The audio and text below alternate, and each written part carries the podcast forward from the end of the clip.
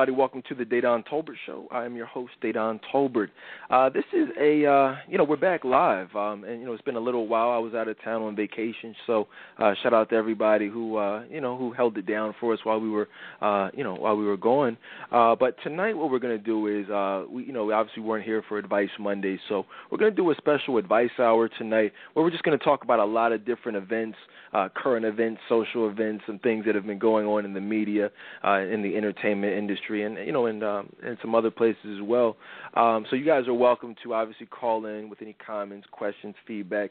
Six four six two zero zero zero three six six. I know a topic that's on everybody's mind is this whole fiasco with Jay Z and, and Solange and you know Beyonce and you know we're we're gonna talk about it, but we're gonna take a different approach from what I've heard um, a lot of other media outlets talking about it. You know, it, it was it's been presented in a very um, gossipy type of way, and you know that's not what we're about. That's not what the Bible is about. That's not what we as Christians are supposed to be be about. Is you know gossiping and you know and just finding entertainment in the you know the the you know misery or um anguish or or any type of unpleasant uh, situations that you know certain celebrities may find themselves, and that's not you know what we're supposed to do. But what we want to do here on the show, and what we've been known for doing, is taking certain situations that people are naturally going to talk about, but one talking about them from a biblical perspective, but then also talking about them from a perspective of how can what you know what lesson can be learned from this situation um, you know, how can we be better people, be better Christians?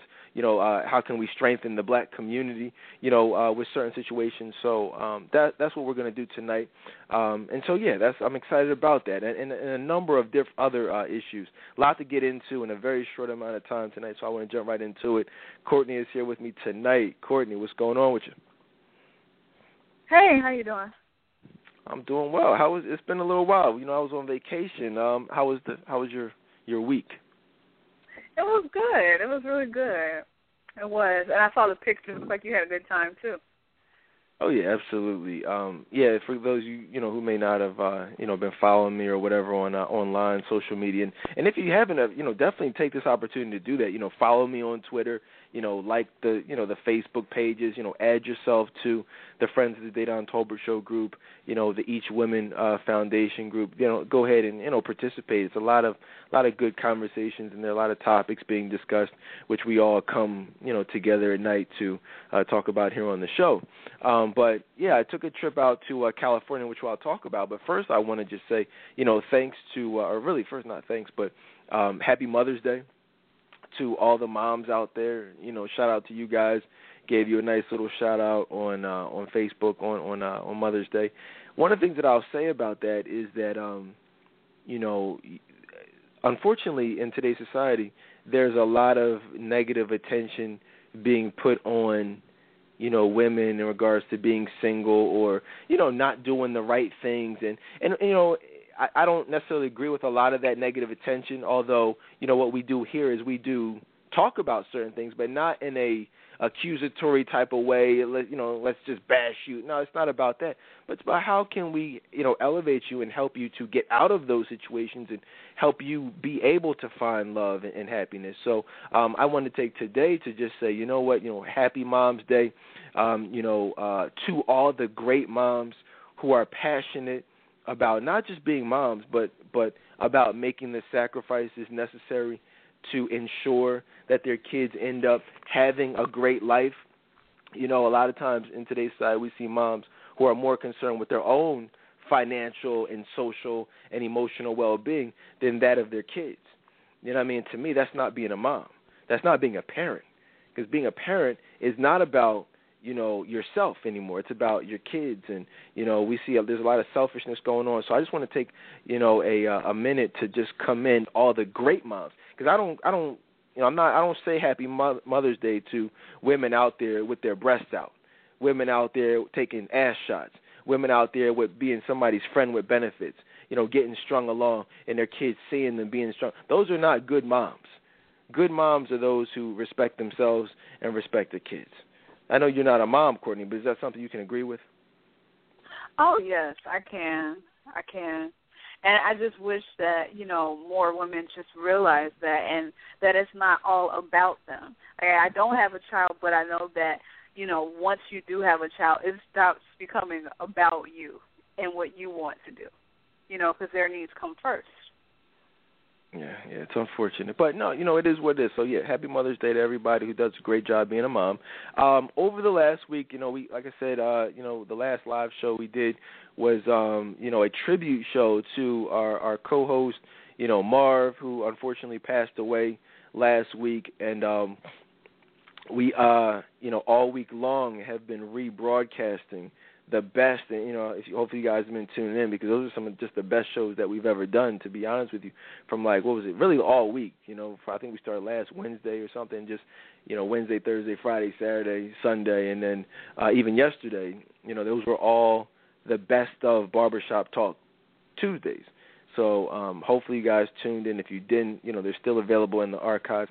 Check them out um, every one of them, you know, Marv was there, and if you, you know, for those of you who got a chance to hear, you just heard the the knowledge and the the wealth of information that was put forth. I mean, just unprecedented realness. You know what I mean? Like you never have have you found or even heard four realer guys or five realer guys than what you heard, and most likely never will again. You know what I'm saying? And which is a whole another topic in and of itself. So definitely, you know, listen to those um, and I was talking to somebody else earlier, you know, and this is kind of on another note, but you know, y'all really have to realize that spiritual warfare is real.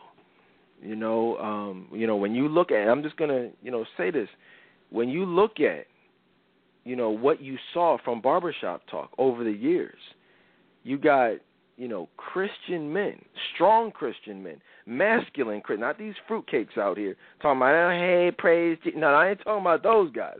I'm talking about strong, you know, educated, professional Christian men on fire for Jesus Christ.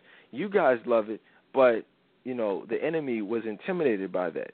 So if you, I mean, if really, if you just look at it, you look at the guys, and you look at, you know, where things stand now. You know, you look at, you know, Bruz just kind of falling by the wayside you know, getting in, you know, feeling emotional about certain things. Um, certain brothers, unfortunately, like Marv, passing away, Virgil passing away. These are young guys who are no longer here. You know what I'm saying? God, and then you know what I'm saying. So from a death perspective, but then which is the ultimate perspective, but then you got other guys just you know different things as far as spiritual warfare causing them to having to, you know what I'm saying? Now you you see where I'm going with this? And that's not for any other reason but the enemy not wanting, you know, and being intimidated by what you guys were able to really get a sense of and, and hear over the last week. That's and it's like I was just reflecting on that on this six hour, you know, plane ride, you know, to California. I was like, wow, that's deep. I mean, how how often do you? I mean, how much of a coincidence is that, Courtney? Two of the realest brothers I've ever met two of the realest brothers on fire for Jesus Christ, two former co-hosts of this show, within a two-year period, dying. Is yeah. is that not crazy to you? Yeah, I was thinking about that. I, I really, I really was. But you know how the phrase goes. I mean, they do say the good die young. So I mean, on one hand, you you can look at it as you know spiritual warfare and you know the, the devil being mad. But then on another, I mean, they were just good men, and so God wanted them. You know, so I look at it that way as well. It's deep. It's deep out here. Um, but yeah, so definitely check out. You know, over the last couple of days, if you missed any of those shows, class probably the best, just the best that we even have to offer. To be real with you, uh, one of the next live shows that we're going to do, probably the next live show that we're going to do, is a topic that we started last week, on the 10 steps to finding love. You guys remember that post, which you know really had uh, Facebook, you know, going crazy with a lot of the you know input. A lot of people were feeling it. Some people wanted to debate about it. Well, we're going to come back and we're going to talk about it uh, the next time we're live. Probably, I'm not sure. Probably not tomorrow. Definitely not tomorrow. But maybe Thursday, Friday. I'll keep you all posted on that, on the actual date that we're going to do it. But definitely look out for that show coming up this week. And then, um, yeah, so look out for that. Um, but yeah, I wanted to tell y'all. Like I said, we're going to talk about this whole, you know, Jay Z and uh, you know Beyonce and Solange and you know um, situation you know. But um, to me, I, I find it to be quite you know quite funny. But we'll talk about that in a little bit because there's some other more pressing matters. I I want to tell you a little bit about my trip. Some people you know ask me you know tell you tell you about my trip. So I went to, out to uh, out to California. Um, we were out in uh, in uh, well, all over really L.A. Uh, but we stayed in Santa Monica. You know, we went over to Malibu. You know, for the wedding.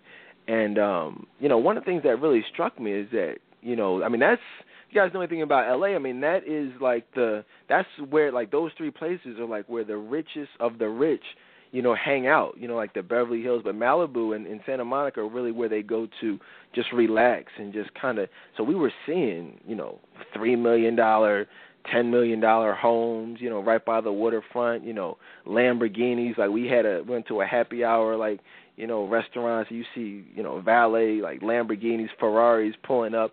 And, you know, it was pretty interesting. I mean, even in my hotel because we stayed in a pretty, you know, expensive hotel, and um, we just saw a lot of that that life. And I say all that to say that, you know, it's unfortunate because this is the life that you that people are literally selling their souls for. That's that's the crazy thing to me about it. I'm just like, wow you know, like oh okay, so to be able to just, you know, fly across the country, sit on a plane for like, you know, 5 hours and, you know, stay at a, you know, a super ex- expensive hotel, lounge on the beach, you know, that I literally, you know, went to and stay in these homes and you know, have these cars. I'm just like, wow, really? Is that that's it? Like that's because that's I mean that's all it is. You know what I'm saying? Like people actually will sell their souls for that life, whereas, you know, when you have, I don't live that life, but I can honestly say that like I'm happy where I'm at. I'm content because I'm living it for Christ. You know what I'm saying? But whereas you have some people who are living a life where they're doomed to to eternal damnation, it's like, wow, is is it worth it? You ever thought about that, Courtney? You ever like really reflected on it? Yeah, and I I just learned that as much as they have, just uh, you know, from a material standpoint, you know, those material things that they have, they are very unhappy. And that's just a desire that's insatiable. You know, yeah, you you sell your soul for these things, but you keep wanting more and more, and it's never enough. Whereas when you have God in your life, it doesn't matter how much money you have, you'll always feel rich. You know, not even from a monetary standpoint, but you get what I'm saying? Like you'll always have that um that good feeling. Oh yeah. Absolutely. I mean, and one of the things that we we are here to to do is is not be not to seek. You know, money is the root of all evil, or I should say, the love of money is the root of all evil. You know, and so because money isn't the problem, but love, you know, loving money is is the uh, is the issue, and that's what a lot of people do. They love it and they become obsessed with it, and it drives them and it motivates them, as opposed to being driven and motivated by you know helping others and being pleasing to God. And like as the word says, you can't serve two masters. You can't love money. You can't seek to have financial um, you know gain and still be seeking to live a life that's pleasing to God. It's you know, it's actually impossible. So I just want to share that with you. It's very interesting. I mean, don't get it twisted though. We wilded out out there. We, you know, we had a good time. You know, but at the same time, it was, it was all in good fun. You see what I'm saying? It wasn't about anything else other than just, you know, enjoying each other. You know, we actually, um, my cousin, congratulations to them, went out to, um, you know, they went and actually got married. I've never seen anything like it. And if you guys see the pictures, I don't know if y'all know, but we were on top of a mountain. you know what I mean? Like if you really see, I don't know if y'all can really see like you know how high we were, but it's literally on the top of one of the highest mountains we could see. You know, in all of Malibu. You know, so um we had to get into a van that drove us up the mountain. You know, then we got to another van that drove us even higher up the mountain, and it um, you know, and that's where it was. And they got married right on the edge of the cliff. You know what I mean? It was actually kind of crazy. So uh, we took a picture like right there. It was a, just one of the most beautiful, um, you know, scenes um, that you could even imagine. Perfect day, perfect weather. Um, got a little chilly at night, but I mean, just an overall perfect, uh, you know, perfect evening. So I say all that to say, you know, when you look around at relationships, you look at a lot of these friends with benefit situations. You know, you look at even as we talk about Jay Z and Beyonce a little bit. I mean, you look at you know certain situations where you're clearly not happy. You know, you're clearly not living the life that you would really want, and you're sacrificing for whatever reason, whether it's you know a lack of faith, whether it's you know not believing you can have you know better than what you have, whatever it is. You you have to look at it and understand that never give up on God. You know, never give up on achieving true love because with God, you know, anything is possible. So if you have like this guy that you're dealing with, you know, you're in a relationship or in a situation where you're sick of his crap. You know what I'm saying? Like you really got to sit back and ask yourself like, wow, do I want this? You know, yeah, he's texting me when I really want someone to be calling me, or do you want to be on the top of a mountain in the most beautiful place you know what I mean, in the country, or do you want to just be dealing with whoever? You see what I'm saying? But the problem with it is you have to stop what you're doing in order to get that. There's never going to be a a you know a smooth transition from that to getting you know the the, the top of the mountain, if you will you there's going to be a time where you're going to be alone. There's going to be a time when you're going to have to wonder what that person is doing. I've been there. I know what it's like. You're going to have to be a little uncomfortable. You're going to have to step out on faith and trust God that things will be better without even seeing anything remotely close to love or happiness. You got to do it first. If you wait until you have it to walk away from whatever it is you're walking away from, you're never going to get it. So, and as you guys see more and more of these emotional availability uh, pop quizzes popping up, as more of you uh, schedule your emotional availability uh, assessments, you know what I mean, your consultations, you'll start to see like, wow, you know what? This is it's this is where I stand. This is how far I still have to go. But what, however far it is, never, like I said, never give up on it. Never allow the devil to to convince you that that doesn't exist because all you got to do is look at not only my situation, but look at you know so many other look at the look at the pictures. You know what I mean? Look at the people getting married on tops of a mountain. You know what I mean? In in total wedding bliss. You ever thought about that, Courtney? You ever you ever struggle with with with with faith that you can have something that you've never seen as far as love goes?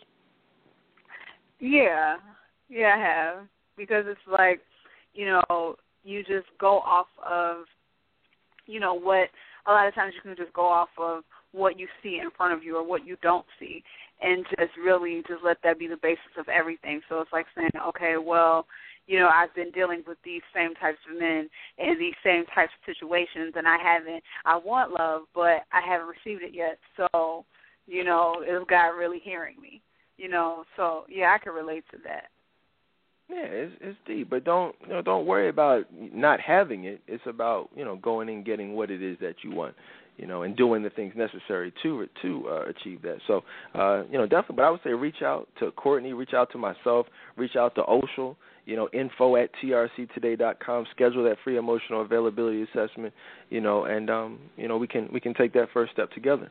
Um, but yeah, back you know, so that was you know be- just a beautiful wedding, absolutely beautiful wedding, one of the most beautiful things I've ever experienced.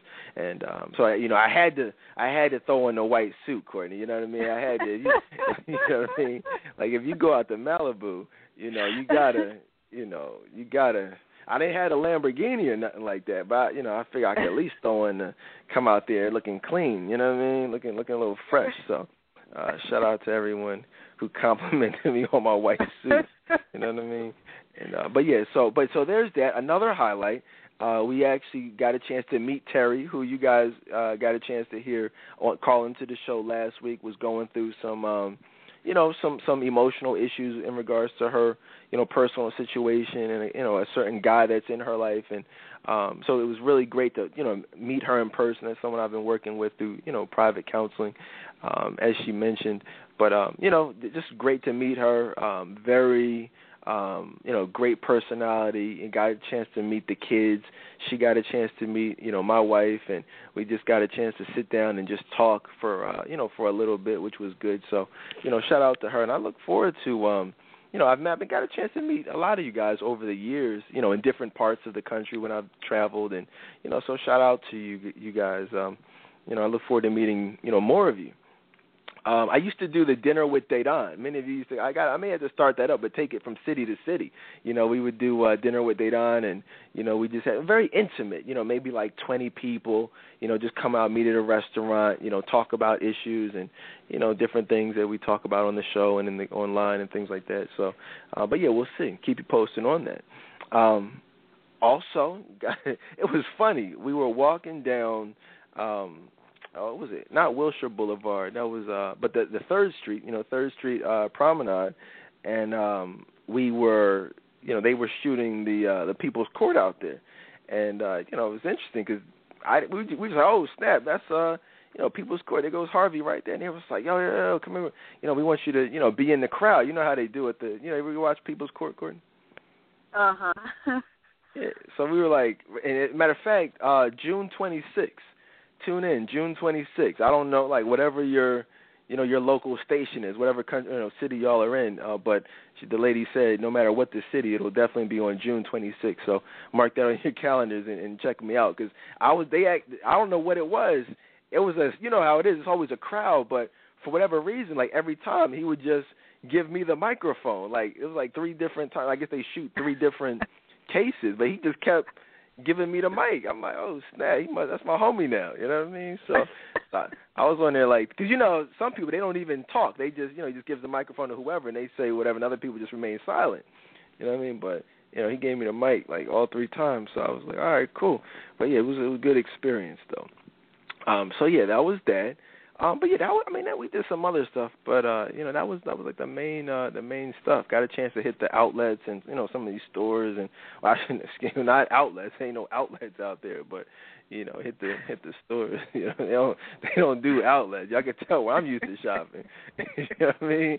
Nah, it was no outlets, but yeah, some of the some of the stores that the uh these these psychos uh, shop at. But yeah, I'm sorry, these celebrities uh shop at. But uh, what else is going on out here? What else is going on in the in the news, Courtney? Um, what's going on with these Nigeria girls? Have you been following that story? Yeah, I have. I'm just here's my thing. I mean, I I don't know everything about it, but I just want to know how did we get involved and what is our true purpose behind it? So this, I mean that that's really my question. That's all I want to know. And it's a good question. It's a very good question because here, here's my thing. See, I, I feel I, I'm conflicted, and I, I'm and I have no. I know some people feel differently, but you guys have to understand. I don't know how else to say it, but a lot of stuff is is just blatant lies. Now I'm not saying that this is a lie. I'm not saying that. And I, but I but I, trust me when I tell you, a lot of these quote unquote tragedies are fake. I'm talking about downright fake, as fake as can be. The stuff. What are you, what are you talking about? I'm saying that the media does certain things. The government, which is media and government, are one and the same. They will literally orchestrate something that appears to be a disaster or a tragedy, whether it's a shooting, whether it's you know, I mean, well, I'll put it to, I'll say this: some of them are blatantly fake and never even happened, but they will let you think that all these people died. So, uh, that those things are fake. Many of them, not all, but many. And I, we've we've done shows on them, but then other things, which is even really scarier. Other things are not fake, but they're actually planned and and and orchestrated for a specific purpose to further a certain agenda. So, and I'm not, you know what I'm saying? It's, I, I, I'm not going to claim to know which is which, you know what I'm saying? But I know they're, both have happened. I know certain things have been blatantly fake, and I know certain things were not fake, but were absolutely planned to push a certain agenda, whether it's gun gun reform, you know what I'm saying? Whether it's, um, I mean, you, you just look at the news. You know, whether it's let's just go invade another country because we want to take advantage of their natural resources, certain things are absolutely planned. You know, we want to attack. I mean, no need to beat around the bush. If for those of you who don't, hopefully everyone knows by now. But 9/11 was done with it for a purpose. You know what I'm saying? That was not. You know, oh yeah, oh yeah, these terrorists just randomly. No, that was done so specifically so that we could invade Iraq. I know that, right? That, that's why they didn't find any weapons of mass destruction because that was a lie to go over there and attack so that we could take them over. And if you watch a lot of these TV shows and these movies, they'll actually tell you exactly why they're doing it. I was watching Revenge. Uh, well, Revenge. They talk a lot about about that. You know about that stuff. Uh, Captain America. They said specifically, you know, yeah, we we do certain. I think they said, uh, America is going to hell.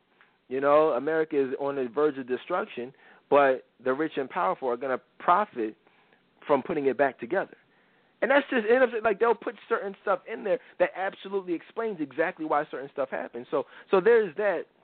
Um, so I say all that to say I don't know what's going on with Nigeria. You know, I don't know if those girls were actually kidnapped. But what I will, and, and if and I, let me just say this because I don't want to be insensitive.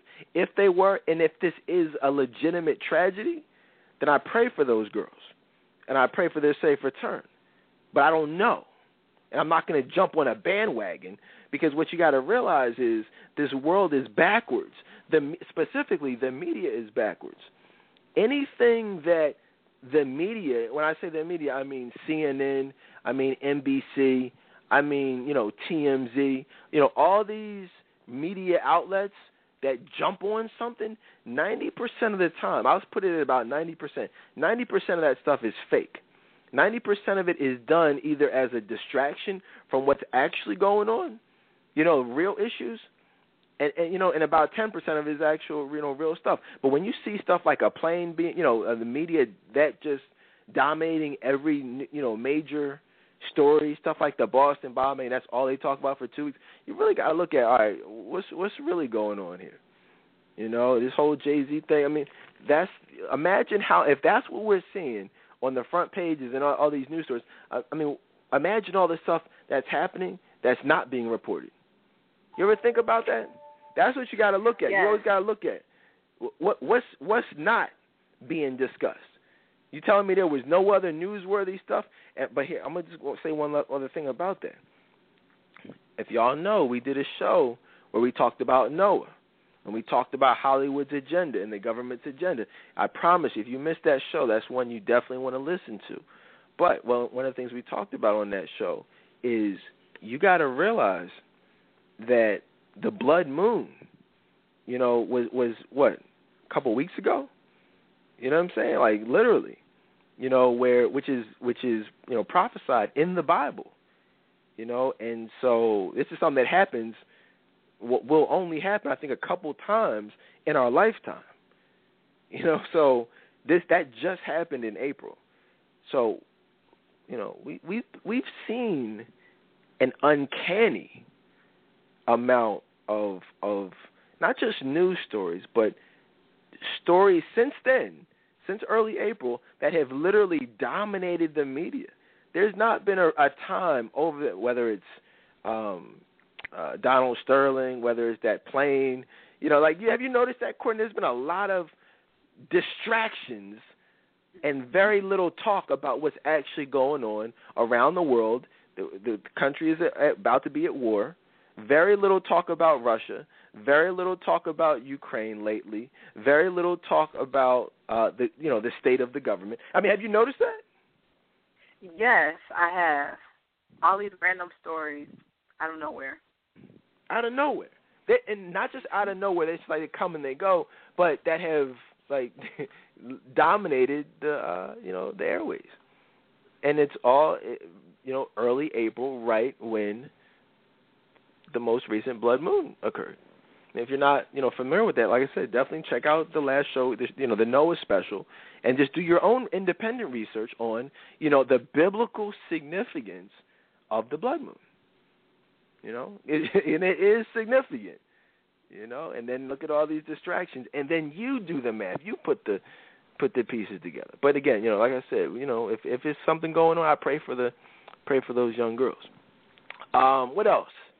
a lot of a lot of stuff has been going on. Another thing, this whole uh, you know Michael Sam. I'm so glad we get to just do an advice hour because you know what I mean. How often do we just get a chance to talk about you know current events and you know what's going on in the world? But um, a lot of attention has been given to this seven round seventh round draft pick, uh, Michael Sam. Why is that significant? Why is he significant? First of all, why was he a seventh round draft pick? So many different questions that we could you know that could be asked about him. But um and this is someone who was the number one if I if I recall correctly. Uh, I didn't follow his college career, but from what I understand, he was, you know, the co defensive player of the year in one of, if not the best college division. You know, so I mean that's that's pretty significant. You know, and um, you know, so what the first question I, I think people should be asking is, why was the best college, you know, defensive player in the best conference in, in, in college football?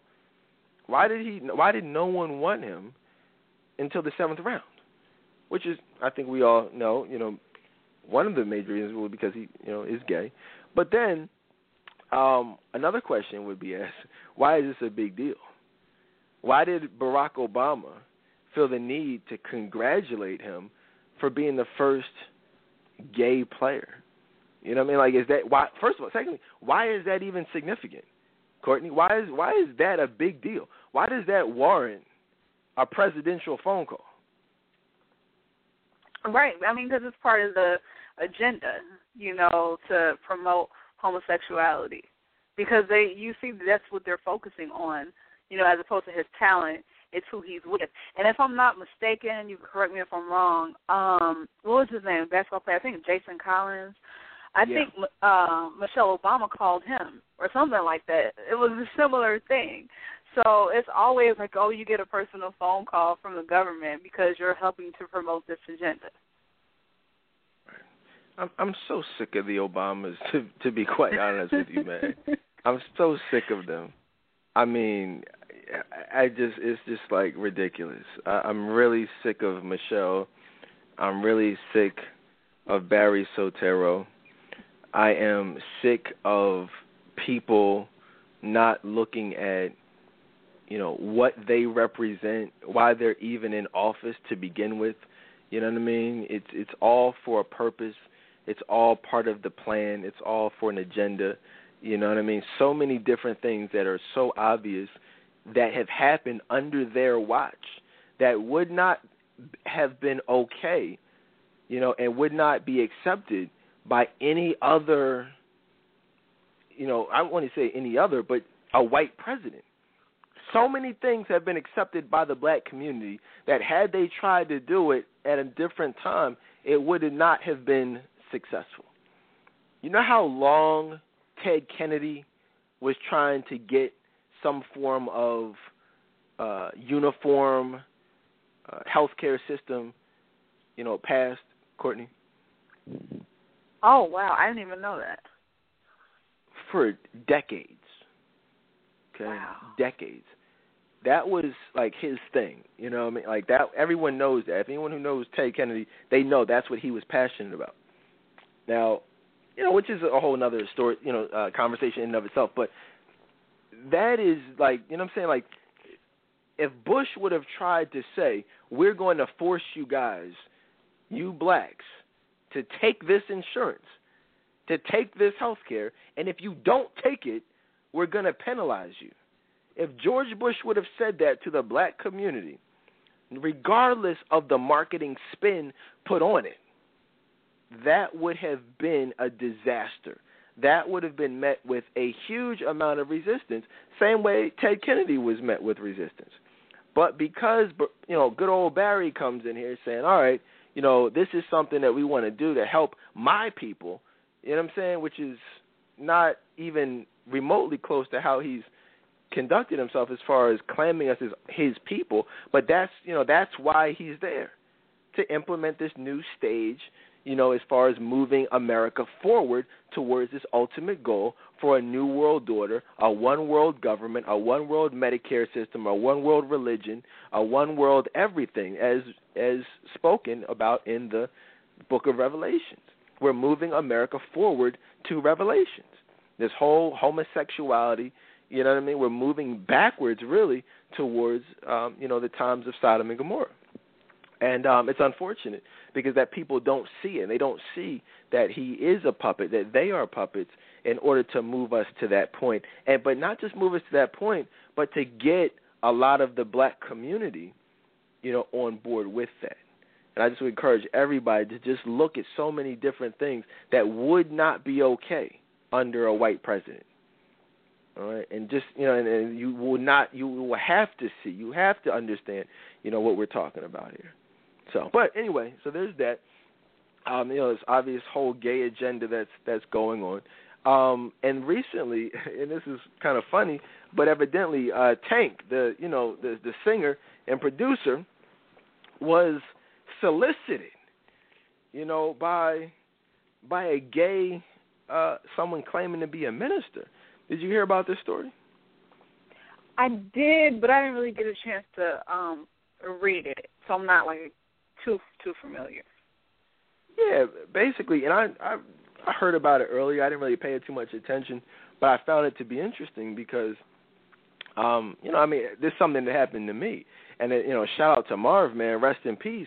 We spent a good amount of time. We, in fact, we did a whole show on how to recognize and identify, uh, you know, a man living life on the DL, which I would encourage all women, all, specifically all black women, to just listen to, because there's a lot of gay niggas out here, a lot of fruitcakes out here, a lot of posers out here you know what I mean? A lot of weirdos out here acting like they're cool, acting like they're just these, you know, pretty boys, these metrosexuals, if you will, but in fact they're actually homosexuals.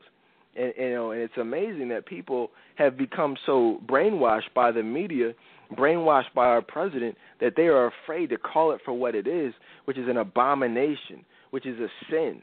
You know, I'm not afraid to call it what it is. I'm not afraid of anything, to be honest with you, but I'm certainly not afraid to be labeled homophobic. And that just is a term that has just it just irks my soul that people will say, "Well, hold on, you're homophobic. You're speaking out against homosexuality, so you're homophobic." Well, what does phobic mean? What is a phobia? Phobia is a fear. That means you're afraid of homosexuality. And what, what who's afraid of homosexuals? You know, and we talk about this a lot, but it's just like, well, hold on. I'm, now, I'm not a, I don't have a fear of homosexuals. I'm not a homophobic. I'm a godophobic. I have the fear of God. And I just recently finished. I'm reading the whole Bible. You know what I'm saying? Like from cover to cover, and and you know so much stuff. You know, I, like I said, I've read certain pieces of it. I've studied it, but never really sat down and read it the way I would read an actual like a regular book. You know what I'm saying? And just doing it from start to finish, it's become so um, so entertaining and so informative and just mind blowing because there's so much stuff that that people that society takes from. There's so much stuff that you know people are manipulating and twisting for their own sick purposes. but God is not pleased with a lot of this stuff. So, and and if you really anyone who's read the book of Genesis, anyone who's read the book of uh, Le, well Leviticus, uh, Exodus, you know what I mean? I'm in Exodus right now, and if you read Exodus, a lot of people are like, wow, you know Moses this, Moses that. Moses, if you guys know, was not really for the longest viewed positively in God's eyes. Moses was actually about one step away for being killed by God because because he was being disobedient and he was being a big old crybaby. You know what I'm saying? Did you know that, Courtney? Yeah, I think he was he, he was a crybaby.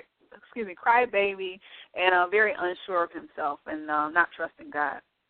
Absolutely. So you know, and and, and God was going to kill him. So, and this is Moses. You know, one of the greatest who turned out to be one of the greatest biblical uh, figures, you know what I'm saying, ever.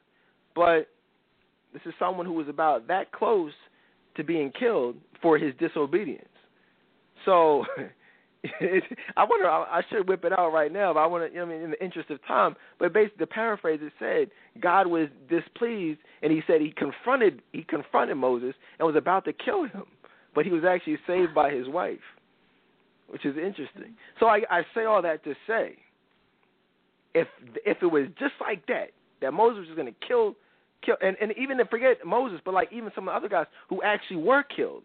it was like one, you know, many people, you know, descendants of Noah, descendants of Jacob.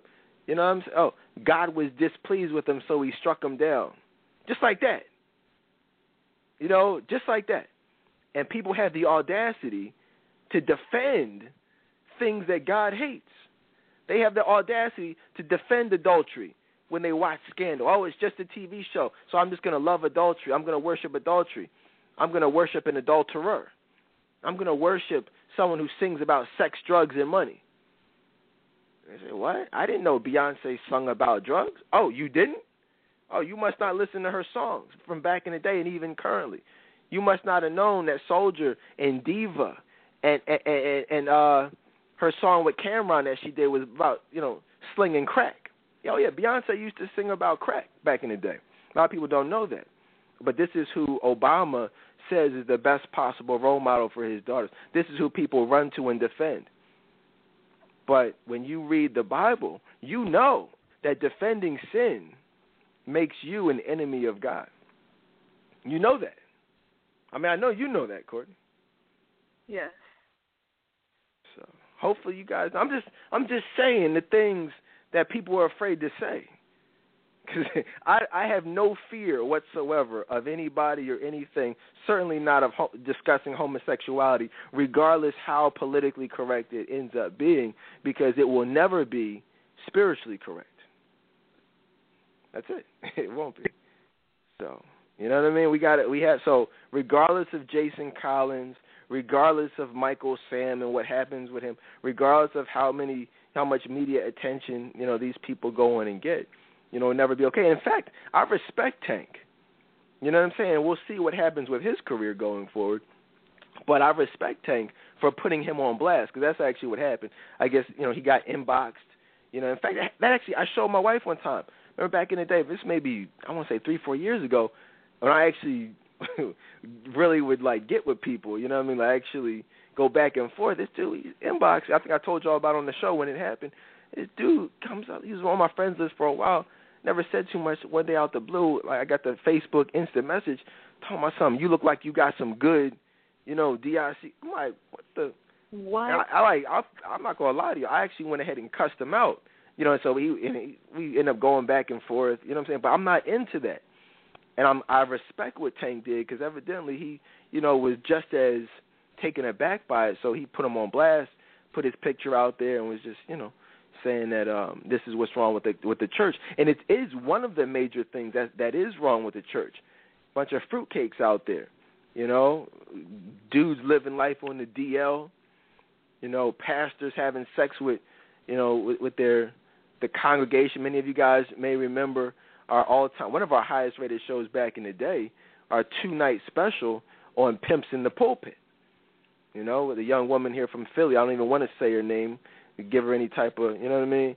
But uh just Google Pimps in the Pulpit on the Dedan Tolbert show and you'll hear our two night special where a young woman tried to profit off of having a sexual encounter um, with a uh, with a minister here in Philly, one of the biggest churches in Philly. It was a huge scandal, and uh, we had an exclusive interview uh, here on this show with her.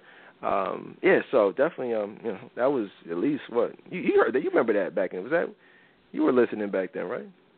Yeah, I think I heard that one. Yeah. Yeah, that was that was way back in the day, but that was that was pretty big, you know, uh, back then. Um, but yeah, I see a couple calls on the line. I want to take some calls. I, you know, if you have questions, comments about anything we're talking about tonight, man, six four six two zero zero zero three six six. Hit the number one on your keypad if you have something to say or a question to ask. Uh, I do see a call on the line from the eight one eight area code. Welcome to the Dedan Tolbert Show. Eight one eight, you there? Eight one eight six six eight. Going once, going twice. All right. I guess they don't have anything to say. Get them out of here. They just some people just like to press one. I guess. According. I guess so.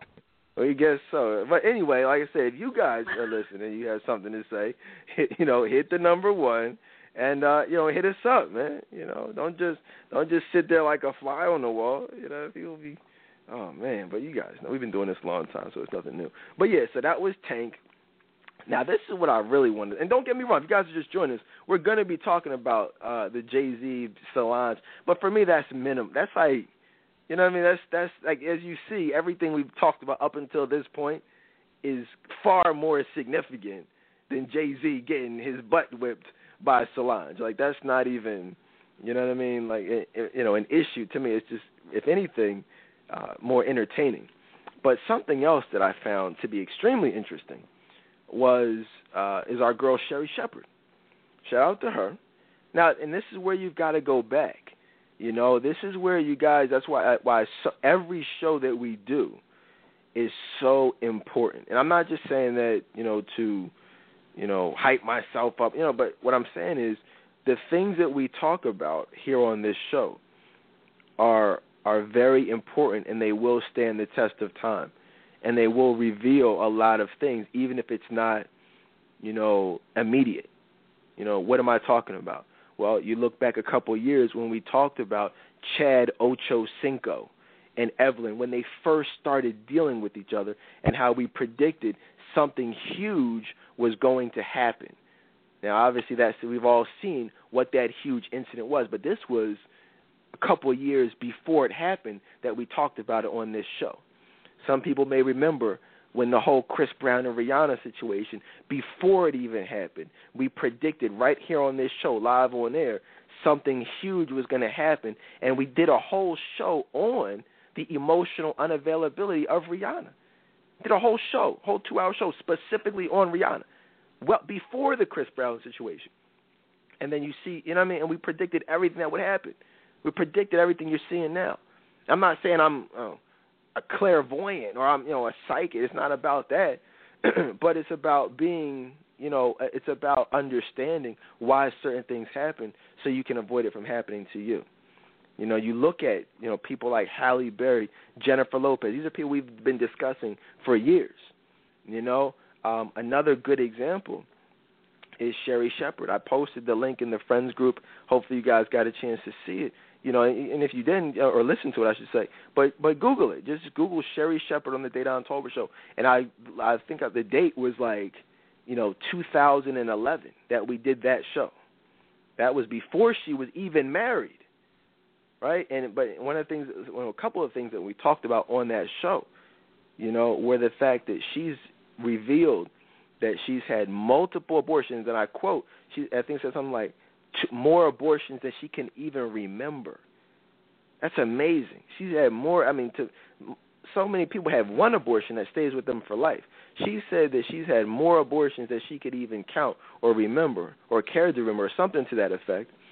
And you know, which is you know, which is a problem, but it but more so it speaks to the state of mind that she was in, in which she when she was dealing with those types of men you know that where she would just use you know uh, abortion as a form of birth control, as a form of contraceptive, you know, and that ty- that level of emotional unavailability, that level of depression, that that that stays with you, especially when you are not giving your your your cares, your your hardship to God.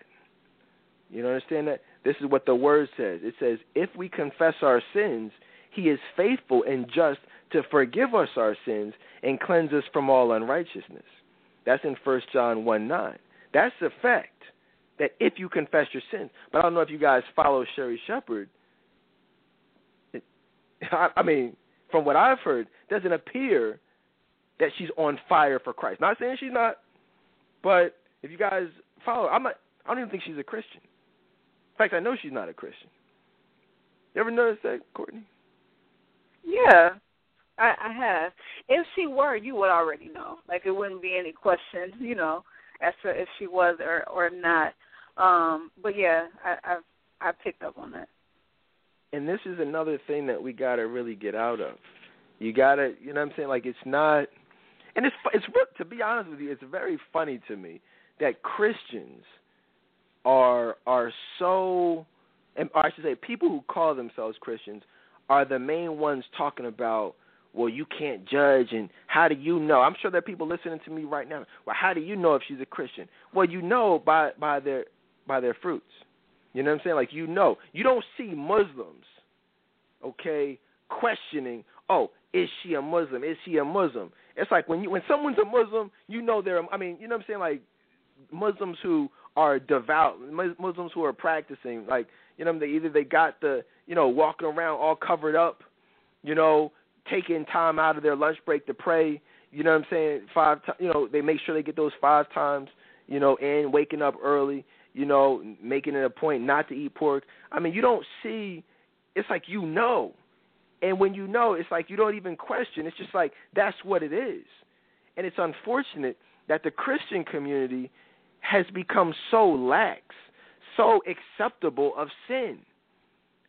It's like you know what I'm saying. It's like if you see a Muslim, I mean, it's like you know a Muslim is a Muslim because they follow the teachings of Islam. That's just what it is. Well, how are you, if that's the case with Muslims, or or if you are a Scientologist? We saw when I was in uh, California, we saw the actual church of you know the Scientology church. And it's like okay, if you're a certain religion, then you follow that teaching, you follow that doctrine. Hopefully, in most cases, to the T. You know, or, or and even if you don't follow it to the T, you're at least going to follow the major identifying points of that religion. You're not going to see a Muslim eating pork and be like, "Oh yeah, oh it's yeah, it's no big deal." No, it's like if you're a Muslim, you don't eat pork.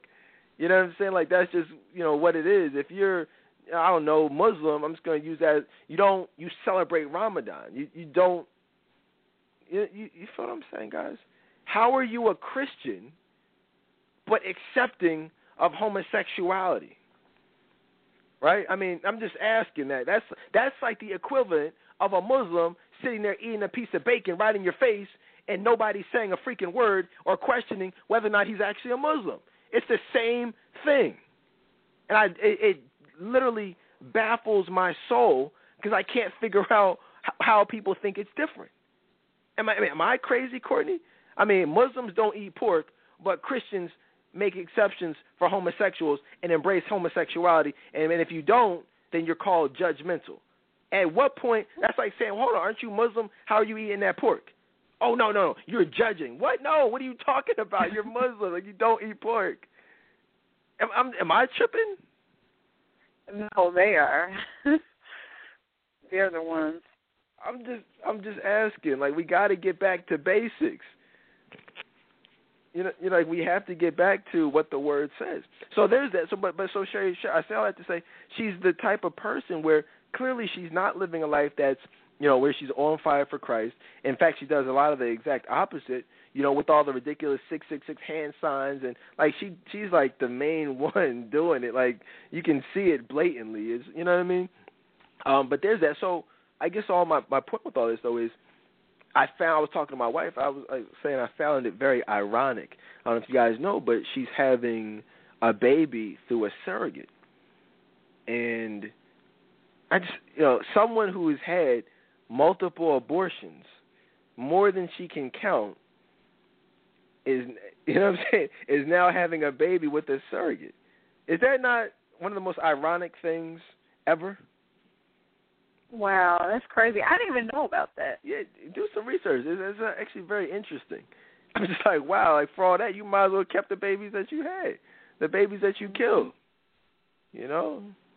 So, did you guys know that? I mean, this is like on a whole know, another another note, but um, did you guys know that President Obama is in favor of killing babies who survive abortions, you know, partial abortions, you know, like by by, by cutting their spines, you know, snapping their spines and, and throwing them in the garbage. Did you know that Obama supports that, Courtney?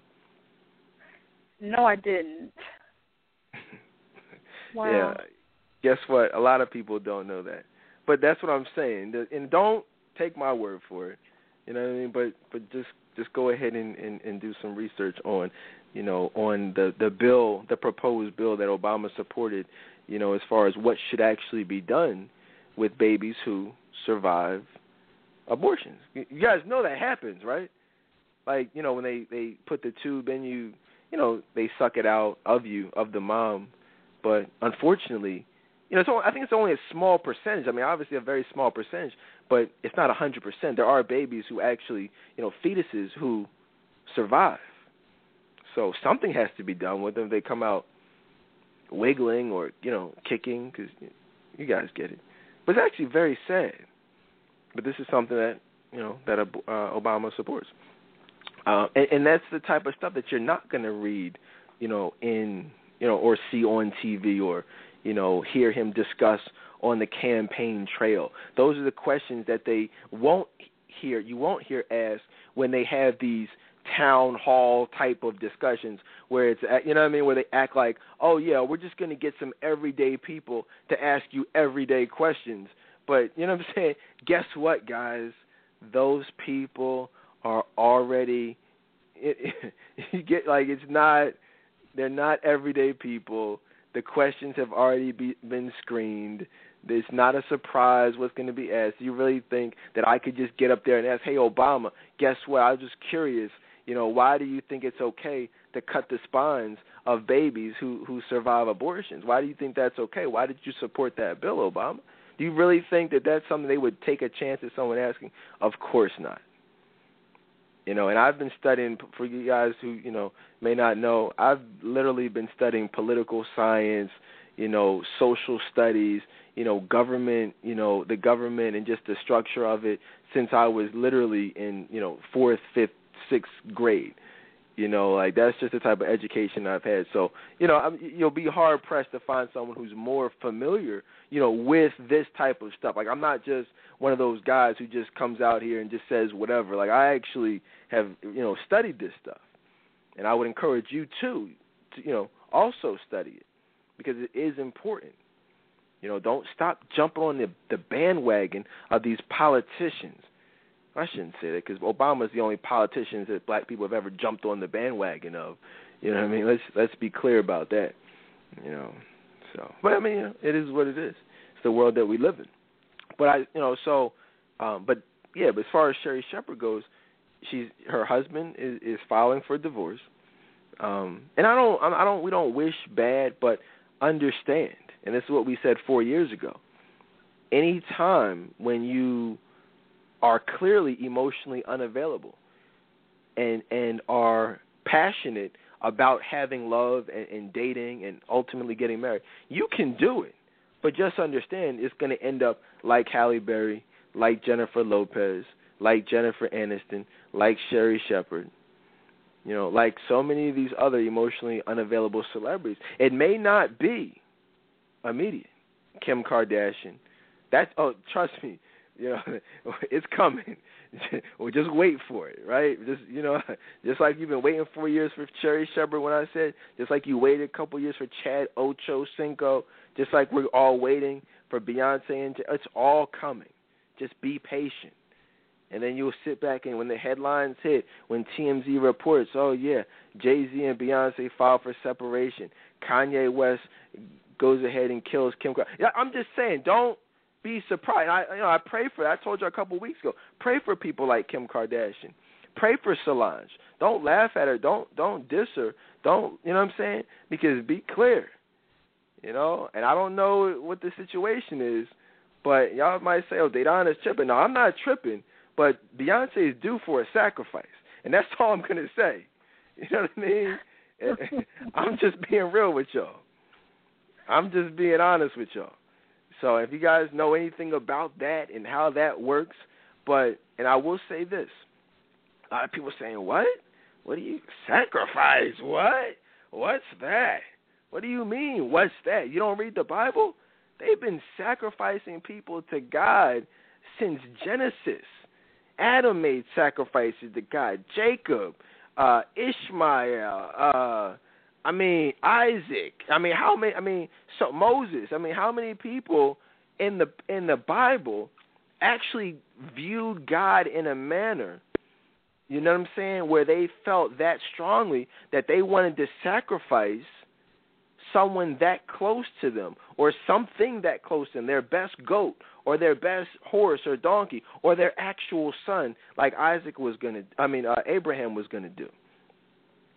Guys, so you say, well, what does that have to do with these celebrities? Well, and this is I don't want to get too deep on y'all, but when you look into Satanism, these guys model their whole ideology around the Old Testament. a lot of the, a lot of masonry, Freemasonry, a lot of stuff that deals in the occult is based on and and and takes and almost really makes a mockery of of God and and how God felt and, and you know what I'm saying in the Old Testament. So if people like Moses and Abraham and all these other people in the Old Testament actually made sacrifices to God and these people actually view themselves as God and view the enemy Satan as a god and as the you know major spiritual figure in their lives i'm just curious why do you you know what i'm saying if it goes one way what makes you think that a lot of these quote unquote celebrities will not and have not and do not do the exact same thing that that biblical figures did back in the day if you don't know sacrifices are real. They go on every day. It's one of the foundations of Satanism. Lot of people don't understand. They don't know about that. They think it's foreign. It's not foreign at all. It's actually very common if you understand what Satanism is rooted in.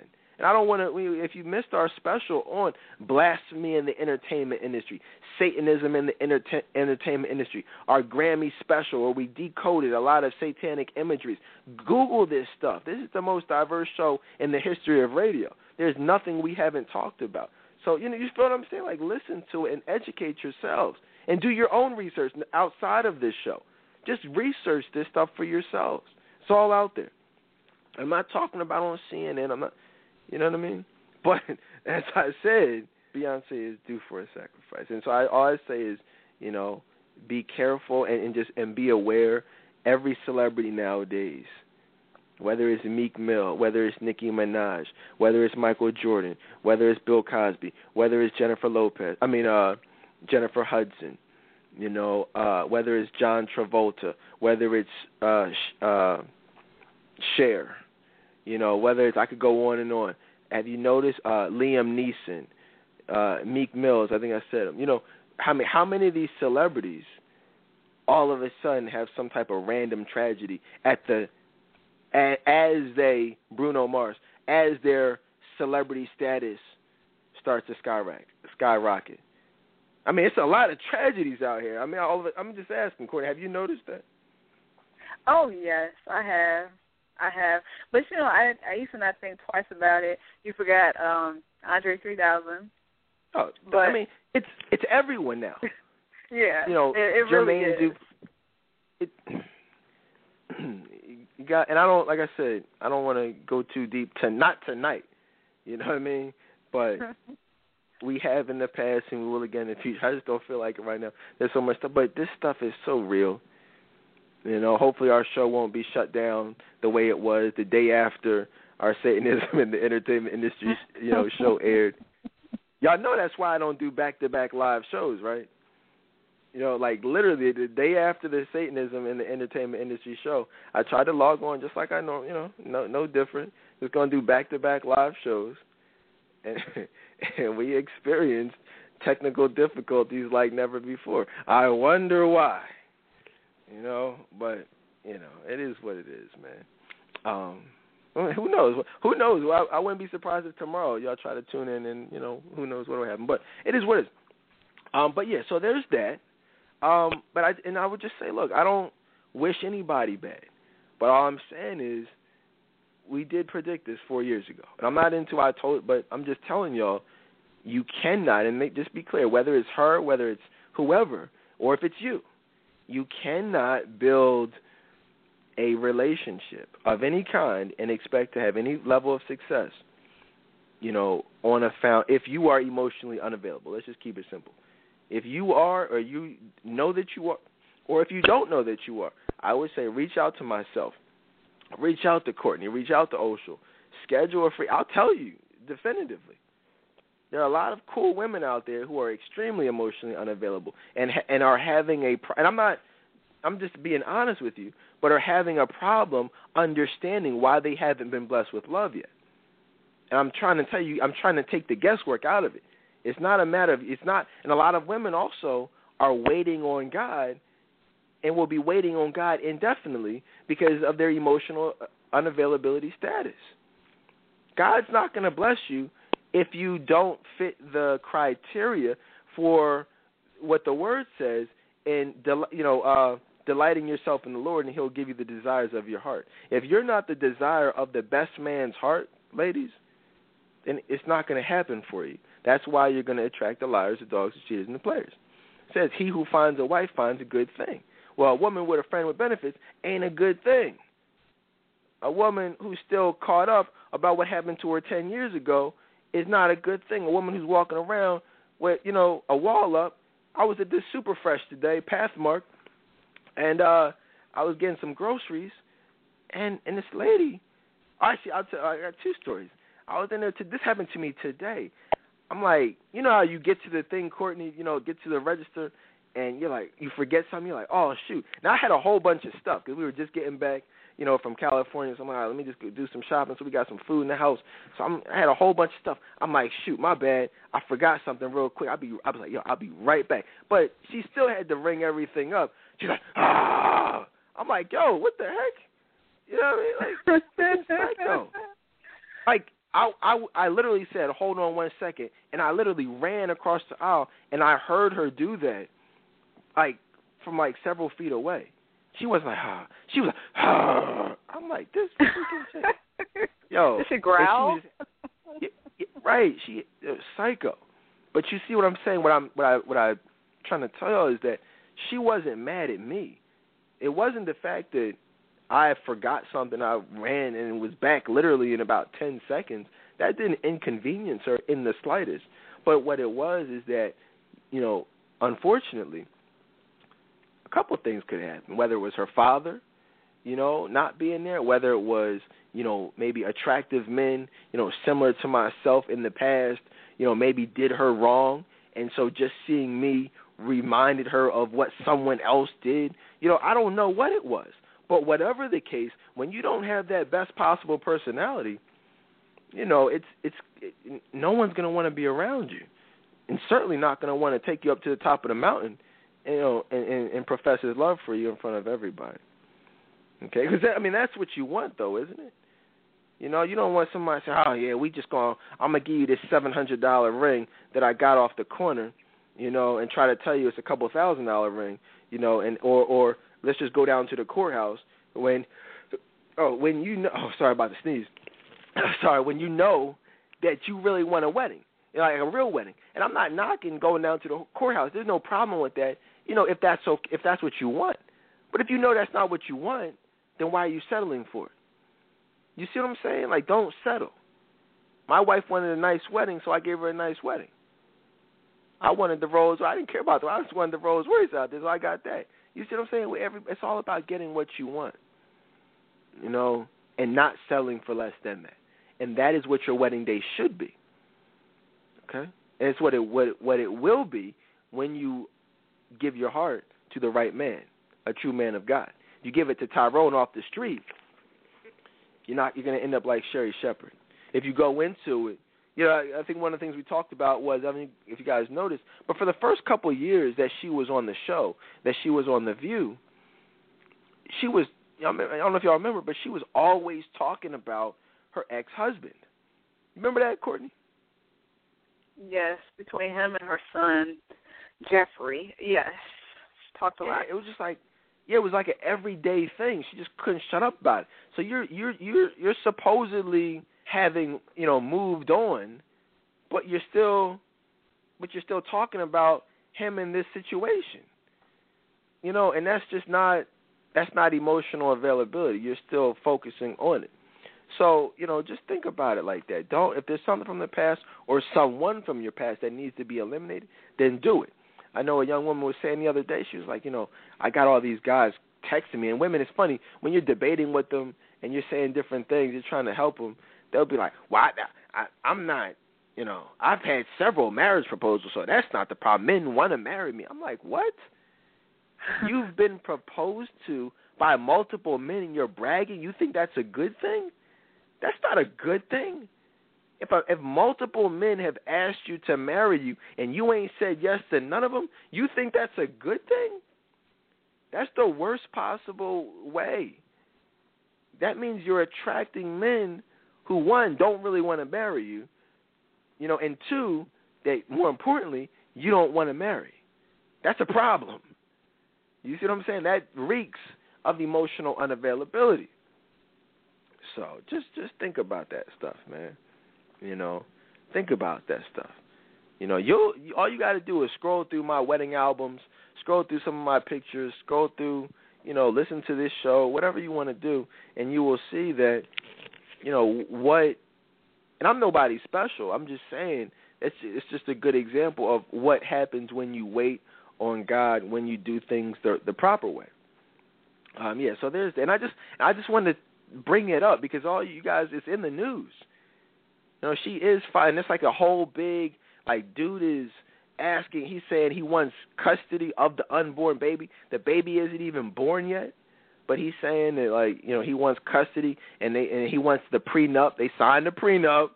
All y'all people, oh yeah, prenup. They signed the prenup, and now look what's happening. He's saying that he wants the prenup voided based on uh based on fraud. So he's saying the, the whole situation wasn't even really legitimate. I'm just trying to tell y'all, man. I've never been wrong.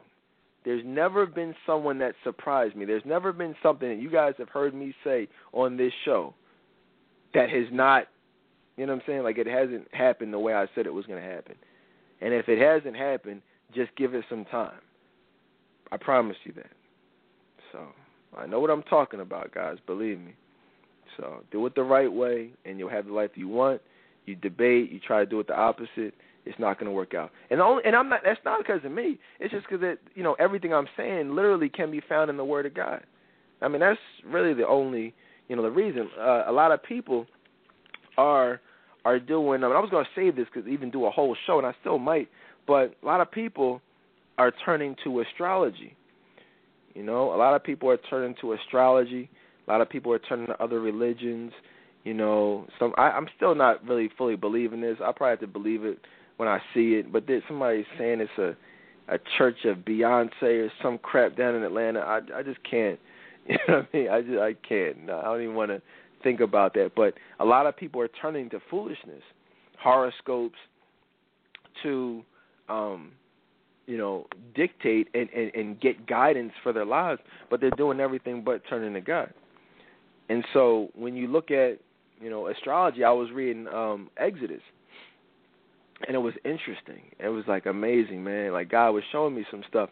I was reading Exodus and as Moses and Aaron were going to the Pharaoh, you know, and trying to convince them like, yo, we we are here on God's authority, and y'all have to you have to let our people go. Otherwise, it's going to be a problem. Like it's you know there's some some plagues that are going to come. There's some some bad stuff. Like and and Pharaoh even said, "Well, who is God?" He said, "I don't know God. I don't follow God. I don't you know that's y'all thing. I don't respect God." You know, so y'all do what y'all. And even after they show, this is deep. I, I wanted to share this with y'all. Many of you already know, but even after Moses you know, turned the staff into a snake, even after they turned the water into blood. They there were people, he said, Well look, that ain't you know he said, That's nothing. He said, Go bring me my psychics, bring me my magicians. And he and, and the Pharaoh had his magicians do the same things that Moses and Aaron were doing. And they said, Now what? Okay, yeah, y'all talking about you of God, but you did that. Well, look, my my magicians can do the same thing, so I don't respect that. Is that not crazy to you, Courtney? Yeah, yeah, that now, that was. I remember that. Right, but here's the thing. Here's the thing. So they after they did that, y'all have to realize that the magicians, the psychics, the psychos were doing the same things that Moses was doing on God's authority. So, when I, I say that to say, a a lot of these astrologists, these horoscopes, a lot of this weird stuff, you know, that is clearly not of God, it doesn't mean that it's fake. It doesn't mean that what they what those horoscopes tell you won't actually correspond to your life. It doesn't necessarily mean that there's not truth to it. Okay? A lot of people rely on horoscopes. A lot of people follow astrology. A lot of people are into stuff that's not of God. Doesn't mean that it's not accurate. But the question is, is it of God? Because I'm saying that in the Word, magicians were doing the same types of things that God was doing. So that goes to tell you that certain things, magic, horoscopes, there will be certain things that would seem like they're of God, but they're not of God. They're in fact they're of the devil. So I'm just I'm just sharing this stuff because God wanted me to share that with y'all. You know, it's because you know I think a lot, I don't think a lot of people look at it that way. It's either okay, it's either they look at it as, as it's of God or they look at it as you know being just for fun. But it's neither. It's not of fun and it's not of God. It's of the devil. And there is certain stuff as magic, as voodoo, as astrology. It's all valid. Uh, maybe that's not the right word to use, but it's all, you know, powerful, but it's not of God. That's the thing to remember. That's that's deep, Courtney. I mean, I don't know if y'all see it as deep as I do, but it's so many people who rely on that stuff, thinking that because they see the power, they think that it's valid. They think it's of God. They think it's helping them, but in reality, it's hurting. We were walking down, uh, down, you know, down in California. It was like psychics everywhere. You know what I'm saying? Like five dollar reading or free reading. They would give you free readings, but ask for a donation. I'm just like, man, y'all tripping. But, you know, it is what it is, man. But yeah, so that's that's Sherri Shepherd. I don't know if, and also too, I don't know if y'all know, he, it was reported. I don't. I'm not into the gossip. I don't know if it's true or not, but it was reported that uh her husband cheated on her with her one of her bridesmaids, and she forgave him. So all I'm saying is, ladies, you got to stop forgiving these cheaters. You got to get your self-esteem weighed up. You got to really start loving yourselves and not losing sight of what the type of relationship you actually want. When you settle, you're only settling temporarily. Because if you settle, it's not going to go the long term. You're just going to end up instead of being 31 and single, you end up being 42 and single with two kids.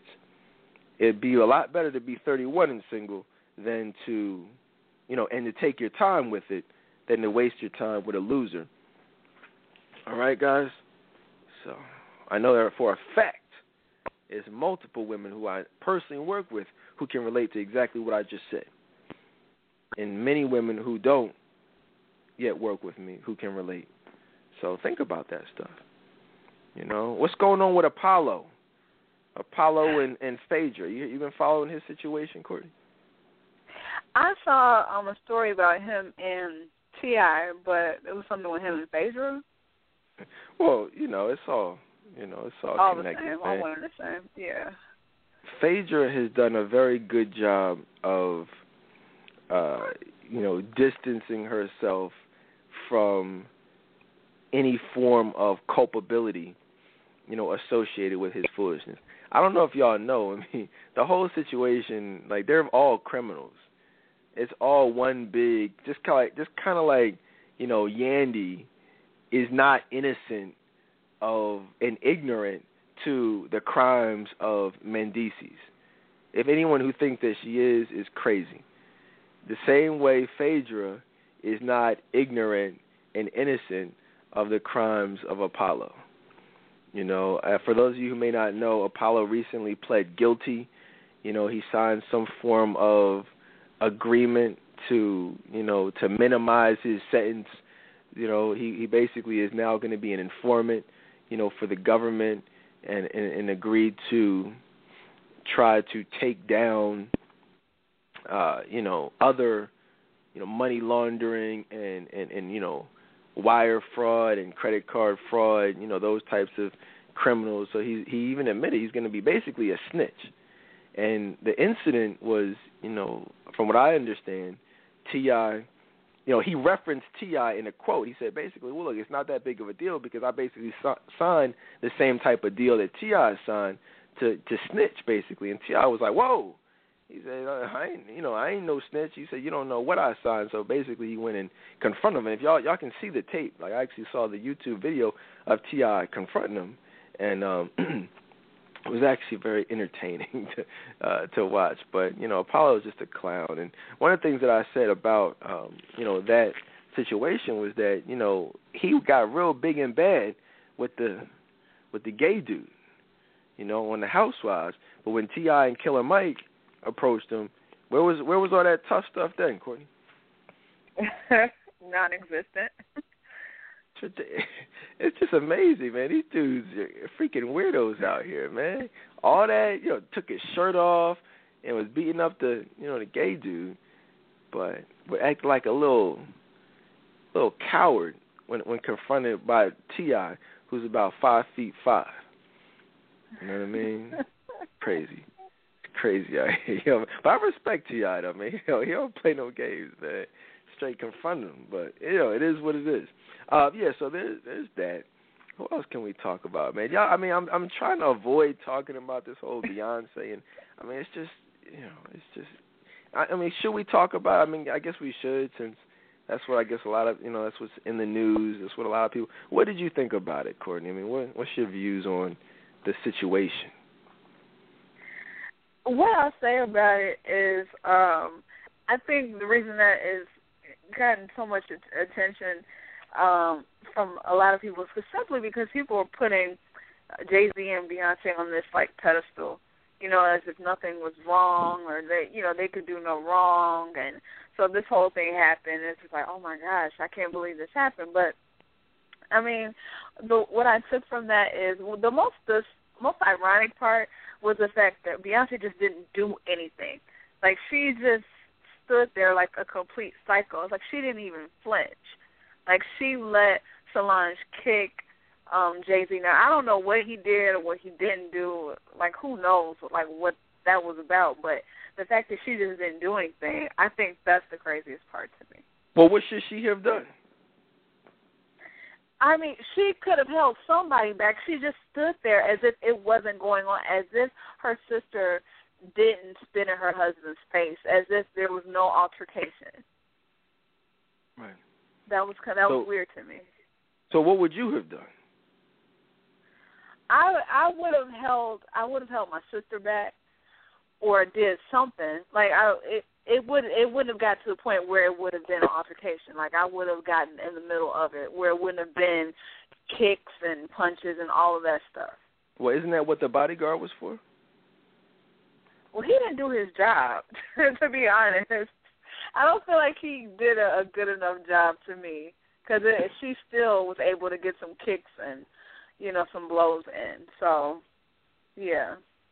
Yeah, that yeah that that bodyguard needs to be uh needs to be fired because that was yeah. he's got to be like the the world's worst bodyguard. You know what I mean? Like, I mean, because it was, yeah. I mean, I mean, how many? I mean, he it was like that. He was like one of those Jerry Springer type of bodyguards, man. Like them dudes, yeah. they be actors.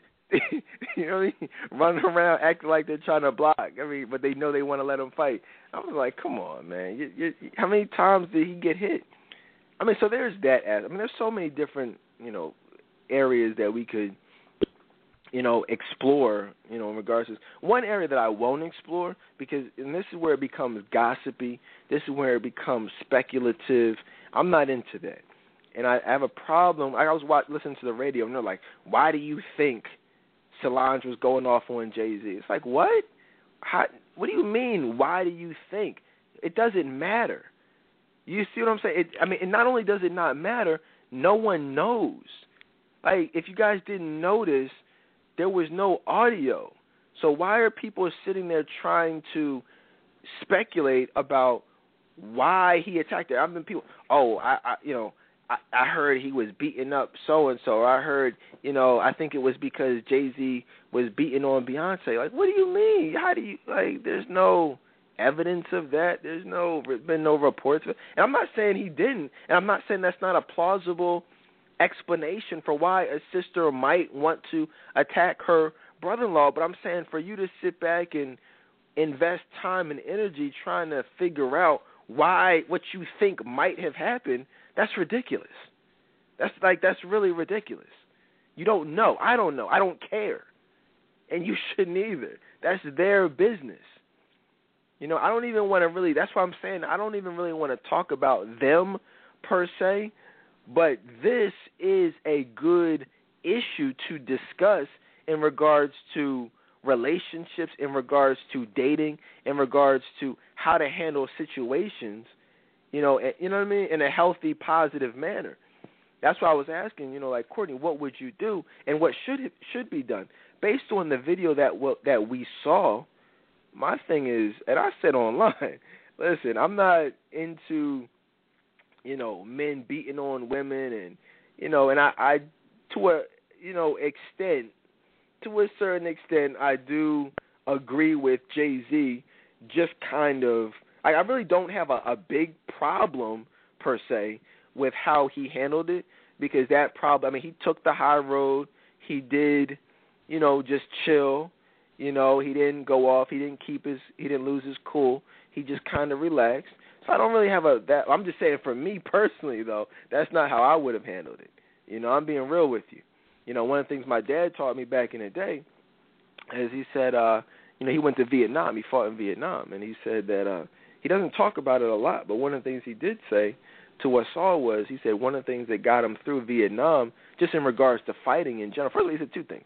It's probably one of the reasons why I've never really been in a major fight, like little minor stuff, but nothing like a fight fight. And one of the reasons he told me that is, is he said one of the reasons why he's still alive and what got him through Vietnam. He said one, if you fight, you need to be prepared to kill that person. Okay, that doesn't mean that you that's what you intend to do but it means that you should be prepared to kill that person. That's in any fight because you don't know what's going to happen. You don't know the mental state of that person. You see what I'm saying? And I think a lot of people they don't they don't you know and, and in today's society people aren't fighting fair. People aren't you know fighting with their hands and then that's that like back in the day. No, it's even if you lose a fight and especially nowadays if you, especially when you lose a fight, that's where you really do have to fear for your life. So really you really can't fight unless you're prepared to take it to that level. It's a sad state of affairs, a sad state of society that that's how it is. But you know, I mean, you know how that's you know any black man knows. Like if you fight, it has the potential, depending on who you're fighting, to get you know to go to that point. You know, eh, eh, which is which is sad, but it is what it is. So so that's the first thing. You know, but then the second thing, so you know, is that he said that you know when in, in war, you know, I think I forget what he said. He said if when it came to men, you know, it's war, so you did what you had to do. But he said that he never would have. He only would kill a woman if she was trying to kill him, and under no circumstances would he kill a child. You know, if you know, if at all possible. You know what I mean? And those were some, you know, certain things that kind of just got him through you know, through that through through Vietnam. You know what I mean? And so I say all that to say that I don't have a huge problem with how Jay Z handled the situation based on what we saw, um, but at the same time, it wouldn't have been all those kicks. There wouldn't have been all those, you know, punches. You know, and I'm just being real. And one of the things I said online is that women need to learn to know their role. You know, we look at the hypocrisy. You know, a couple years ago, several years ago, Mary J. Blige was caught on camera punching her her her boyfriend at the time in the face. Like I think she he was cheating or found out that he was doing something, and it's like, boy, she just punched him in the face. You could Google it right now. Mary J. Blige punching her husband, it'll come right up. It's like nobody had any problem with that, but Chris Brown and Rihanna, oh, it's a it's a problem that's hypocritical. You know, people if if Jay now here's the funny thing, if Jay Z would have hauled off and punched Solange in the face, it would technically he would have just been defending himself. But people would be, oh, you a bitch, oh, you you gonna hit a woman, da da da da. But that's what she she put herself into that situation. So it's a tough situation for anybody to be in. But what I would say is, ladies, just don't put yourselves in that situation. Know your role. Don't try. Don't step up and try to be men. Because if you get knocked out by a man, then it's going to be a problem. But a lot of women are putting themselves in those situations. You know what I mean? And we need to, in you know, instruct our women. You know, we need to teach our women. Hey, look, there's a time, there's a place for everything, and there are certain boundaries that should never be crossed, regardless of how mad you are, regardless of how drunk you are, regardless of the situation. You have to. You there are certain boundaries that need to be put in place, and they and they need to be those rules need to be adhered to. See a call from the 501. Welcome to the Dedan Tolbert Show. Hi, how are you? Good evening. Good evening.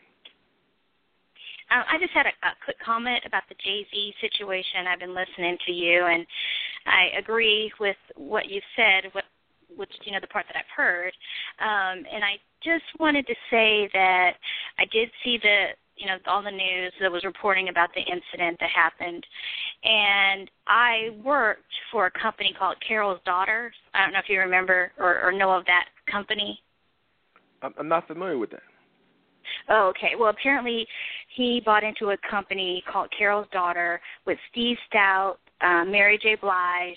Um, I think Will Smith and his wife as well have um, ownership in the company. Well, I worked for the company in New York City for a very brief period, but um, I did see Jay Z come into the you know our little area where we had our office, and I didn't recognize him at first because he he doesn't really look like how he looks on TV, you know. So I was kind of surprised that oh my God, he didn't comb his hair today, you know. you know what I mean?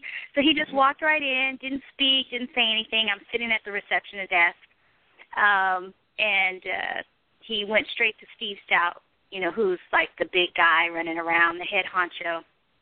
And they greeted each other. But I noticed in the office there were certain females. You talked about the woman's role. There are certain females in the in the office that were definitely running around with attire that's way too tight, um, heels that are way too high, um, inappropriate dress, you know, very sexualized in the office, running around after Steve and you know a couple other prominent male figures in the office, and I think that you know it just it made me feel very uncomfortable. The day that um, Jay Z came into the office, um, he was checking out all the women, you know, and I'm new, so of course he was checking me out, and I was like, wait a minute, you're you're with Beyonce, you know, the most beautiful woman. You're with, you know, but I guess I don't know, do all guys do that? Do they? I guess it's like the way you look at a woman. You know, there's a look you know, to admire her beauty, and there's a look like, okay, I want to sleep with you, take your clothes off, that type of a look. So it, it just it was kind of off-putting, you know, while I was there, and I didn't stay very long because I didn't like the energy and the environment um, in the area, and I saw some things that made me feel very uncomfortable. And Steve Stoute's personality was so off-putting. I can't even describe. I mean, I've never met a, a man like that before. I've never met a male figure that just seemed peculiar. You know, the personality seemed peculiar. You know what I mean? Just odd. You know, he never spoke. He never greeted me while I was there. He never said hi. He never said good morning. He never said thank you for um, helping us out while our receptionist is out sick. We appreciate you coming in. He never introduced himself. He was just odd. You know, so I just wanted to add that. Let me ask you a question. Um, if you were uh, Beyonce in that situation, what, how would you have handled the situation? Well, I, I know that from what I saw, it looked like her sister was very upset. Hey, and um, I, I would have I, I agree with the your co-host. I believe I would have said something to my sister like, you know, come on, let's let's talk about it at home, not here. You know, it'll be okay. Let's let's just deal with it at home. I think I would have tried to kind of calm her down a little bit. It just seemed like it went from zero to sixty in a matter of minutes. So, right. I don't know what could have happened that fast. Something happened in order for it to go zero to sixty that fast. So it seemed like I don't know if they something happened and then it was swept under the rug and they thought that it would just go away. You know, we're almost out the door, that type of thing. But it maybe it escalated too fast. but I would have definitely said something to my sister to try to calm her down. I wouldn't be standing in the corner like Beyonce and not saying anything. It seemed like the only time she kind of intervened was when her sister kicked her leg up and Jay Z held the the leg. So that's the only time that she, you know, she kind of intervened in the situation. Right. Now, Philly, um, let everybody know where you're calling in from. Oh, I'm Tiffany, and I'm calling from Arkansas currently, and um, I was in New York City like around 2009. So okay. that's when I I worked for the company. Cool, Tiffany. Well, I appreciate the the call. I appreciate you know the the the perspective, you know, and the insight, um, and, and uh, just the information about that particular situation that you um, you know you referenced from uh, in New York. I've heard very similar things about Steve Steve Stoute, and I I know you know, and not to be um, I, I don't I'm not into you know a lot of hearsay, but um, I do have firsthand you know accounts of people who have you know said some you know heard some things and even seen some very inappropriate things from Jay Z. I don't want to get into the particulars of it, but I mean if you any of you guys heard the um, any many of the Beanie Sigel interviews, he said straight up, "I know things about you that would make Beyonce look at you funny." So I mean, it's not. It's you know, it's it's been pretty well documented over the years. You know that Jay Z is, you know, not. Um, actually, I don't even want to say it because I don't know him and I don't know what kind of husband he is. But I'm just saying it has been well documented um, that there have been some inappropriate things, to put it that way, uh, on, on his part. But um, I would just say, here's what I would say. I, like I said, it's not for me. It's not even really about them, but it's about what didn't happen. And I, this is what I want to say. It's funny. I hear a lot of women saying that they a couple things. They want to be protected in relationships. They want to be loved, but a lot of times mainly protected. Ironically, and so I know for a fact if a woman was with a man and they felt in any way, whether it was a man or a woman, you know, threatened or attacked, they would want that man to stick up for them and protect them. Period. You know, regardless if it was, uh, you know, a brother, a sister, you know, or or anybody, they would want that and they would expect that. And if they didn't get that, they probably would look at, look at that man a little bit differently. And and I'm just gonna say this, ladies you as women are you know if you guys have heard any barbershop talks if you've ever heard this show and where we talk about the definition of a great woman the perfect wife um, you know so many shows that we've done over the years that that talk about what we as men look for a woman there's all there's many things but one of the things that's always constant is we want a woman who has our back who is 100% supportive. And ironically, mo- most women will tell you, "Oh, yeah, no, support is so important to me," and I'm, you know, this and that. When you look at, you know, it's it, it almost looked like, you know, Beyonce was was choosing her sister over her husband. I mean, it's like when you see someone attacking. I just, for me, I just can't. In fact, I think back, and I was a little kid. I'll probably never forget this though never forget this. I was uh probably in I was in like fourth grade. I went to a school called Houston here in Philly, the Mount Airy section of Philly. Shout out to you Philly people who know where I'm talking about. But uh and I it was crazy. It was like I was a little kid and, and school was over. But these this guy and this this girl were, were uh, excuse me, this two guys were fighting. I mean they were going at it. Like they were really getting it in. Two big diesel dudes. But this girl, maybe about probably not too much bigger than you, Courtney, literally said, "Oh hell no, you ain't going down like that," and she like jumped in, like jumped in the fight and was fighting this grown man like on on his back, punching him. You know what I mean? Because I guess the dude was getting the best of, you know, her her boyfriend. It was just like wow. Now that, and I'm not saying that I would necessarily recommend that, but what I'm saying is, at the end of the day, that if I don't know what their status was, but if anything, at the end of that day, that man knew that he had a true ride or die chick on his hands, like a woman who actually cared about him, not just about you know what he could do for her, not just you know, but she actually, for excuse the language, she actually gave a damn about him. You know what I mean? And that's really what we want. We want a woman who gives a damn about us, not just about us, but about our our, physical well-being and and how we feel and and you know just cares about us. And from watching that video, I didn't get that. I'm just being honest with you. I don't. I would expect a woman to to have her man's back. Period. I don't care if that's your mom. I don't care if that's your sister. I don't care if that's some chick on the street. If someone, anybody, is attacking me, you, you see what I'm saying? Like, I remember my dad. He, you know, he asked us all. We used to have little quizzes, little, you know, uh basically quizzes as far as how we would handle different situations. And one of the and we were all little kids. And I remember he was saying, um, you know, if you were if you were out somewhere and you saw your mom, you know, being attacked, you know, what would you do? Just you know, because that could actually happen. And you know, we basically it was re- re- revealed to us, you know, what we should do. But bottom line is, we're gonna, you know, get something do by any means get that man off our mom. Period. Because that's our mom and that's someone we love and we care about. That's you guys see the point. You guys have to when it comes to love and even biblically, there's no more important relationship other than your relationship with God than that of your husband or that of your wife.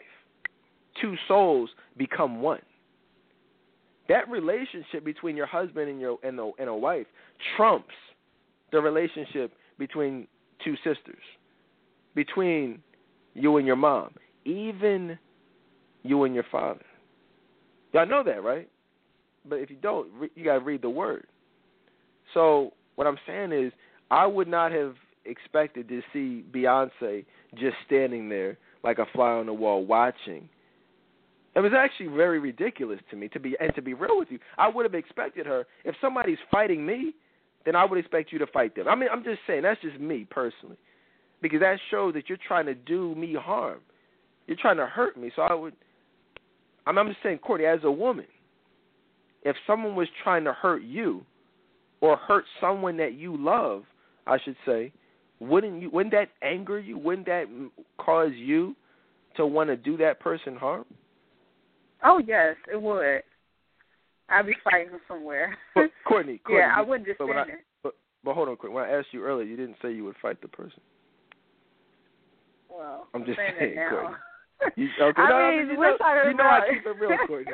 I can't, I can't let you off the hook, Courtney. You know I Why do you gotta remember everything, man? Courtney, the people are listening. They would, they will hold me accountable and say, "Hold on, you don't keep it." Real. No, but seriously though, but I, I, I'm, I'm, I'm messing. with We've already talked about. It. I already know what you, how you would handle it. You know what I mean? But a lot of women out there, let's be real, would have handled it the same way Beyonce did. And I'm just telling you, just understand that's not what your man wants to see. That's not how he wants you to handle it. You better be ready to put those paws on your sister. I'm just being honest. You got to make a choice. You got to make a choice. Or if you don't make the choice, that choice will be made for you. And you won't like the the the you know, the end of the stick that you get. Let's go back to the phone lines. Though. I see a couple of calls uh, from the uh, 760 area code. Welcome to the show. Hey guys, how are you doing? Hey. Hey, what's uh, up? I wanted to get in on that Beyonce talk. I thought it was Oh, just strange how. yes, but I was trying to lay low. What the heck? psycho or to something? know. I was gonna, I was gonna tell you a secret. I don't want to Oh no, we don't recognize your voice. I know. I should put one of those like muffling things on my voice. Huh? Oh, okay. Back to the Beyonce thing. I thought it was just weird how she literally just stood there like she was on Quaaludes or something. Because actually, that happened to me. I mean, that that kind of very similar situation. It wasn't a sister. I don't have a sister, but um when I was married, um that a similar situation happened. wasn't an elevator, but this um I we came out. We went on like this date, me and my husband then, and uh we came outside and it was late. Like uh, the ice cream shop had closed down, and um this guy was going to the bathroom and relieving himself like on our tire when we came out, and uh I went around the corner. I'm like, dude, what's up? What's up with that? And uh, my husband had come around, and you know, it's obvious the guy was drunk and was kind of out of it. And um my husband was dealing with the guy, and this girl, this woman, comes out of the truck, and she just, I mean, she was drunk too. She just starts weighing in, and well, at the time, I posted on that thread. I do a Kyra Gracie on her because we were doing Brazilian Jiu Jitsu for a while, and she was like three feet taller than me. So I just did a sweep and just submitted her for a while until she calmed down. But I mean, that's just an automatic reaction in terms of like, you know, protection, like you were saying. That's why you got to make sure you marry the right guy. Number one, that you want to protect him. But it definitely looked to me like um something was going on personally between the sister and Jay Z. I don't know. For her to be that removed, you know, Beyonce to be that removed emotionally and physically and everything. She didn't actually I looked at that video and she didn't actually, you know, move until her dress was stepped on when when she did the kick. I don't know. You're making some good points, but I mean, uh Terry, I, one question I just want to know. I mean, have you been drinking tonight? Like, are you are you on, like on anything right now? you feel a little like all over the place, well, intoxicated. I had a couple. I had a couple patrons, but you know, no, I'm just kidding. Right. No, I'm just messing. I'm messing. Let me just say, Terry, uh, we got a chance to meet you earlier, in, um, you know, the other day. I mean, what was it like meeting the uh, the Tolberts? Oh my gosh, you people are wild. No, I'm just kidding. No, that Danielle was so sweet, and honestly, I have to I have to say, meeting you was funny because it was like meeting I don't like an old cousin or you know, like because we've been talking so long, and you know, I feel like you know absolutely everything about my life, which you do. So I was very comfortable, and but I was disappointed to, to see Aubrey, but um Danielle is so sweet and so real, and of course, you know, you're you're all calm, and I thought you would be more of a talker than than you actually are. Oh wow! I feel, of course, I do a lot of talking, obviously. So, but it was cool. Yeah, it was, it was it was really cool meeting you guys. Cool, cool, Terry. Well, it's good meeting you and the and the kids out there. Um, we're taking more calls though. Uh, six four six two zero zero zero three six six.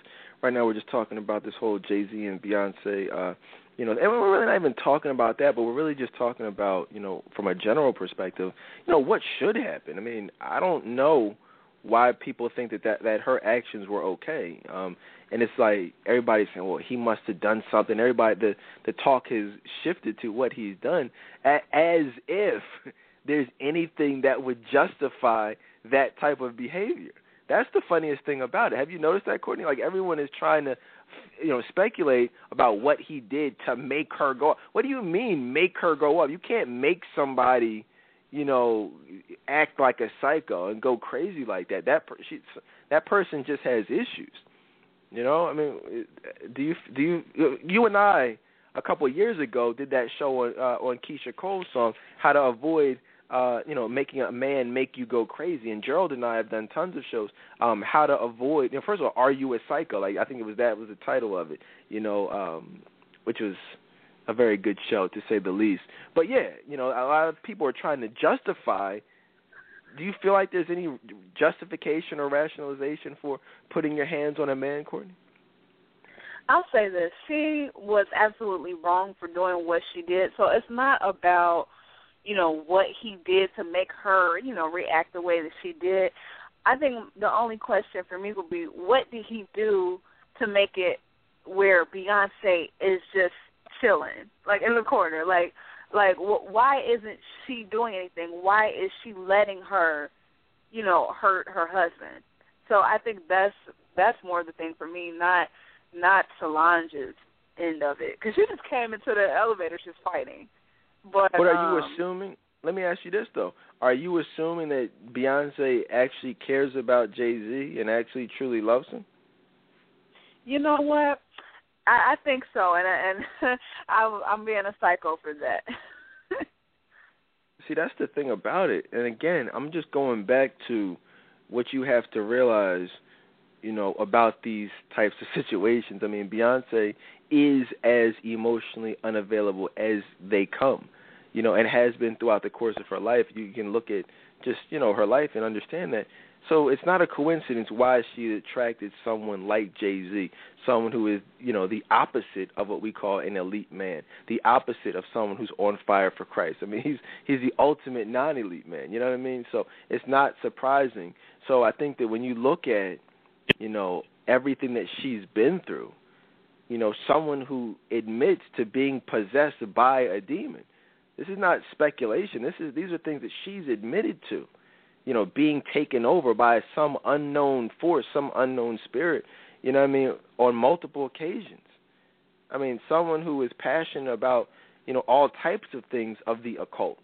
So I mean, you can't really question like, oh wow, why why would she not do this? Why would she not behave in this manner when her behaviors are are unexplainable to say the least, but really her behaviors are consistent with someone who is unfeeling, someone who is not really capable of experiencing true love because to experience true love you have to be living a life of God because God is love. And the only true love is God uh, is the love that's blessed by God.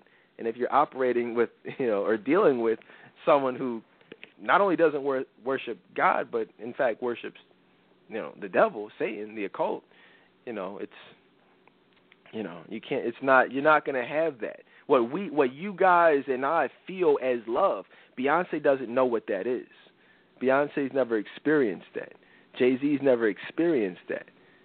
You guys understand that? The only way you're going, many of you have never experienced that. The only way that you will experience that is by being on fire for Christ.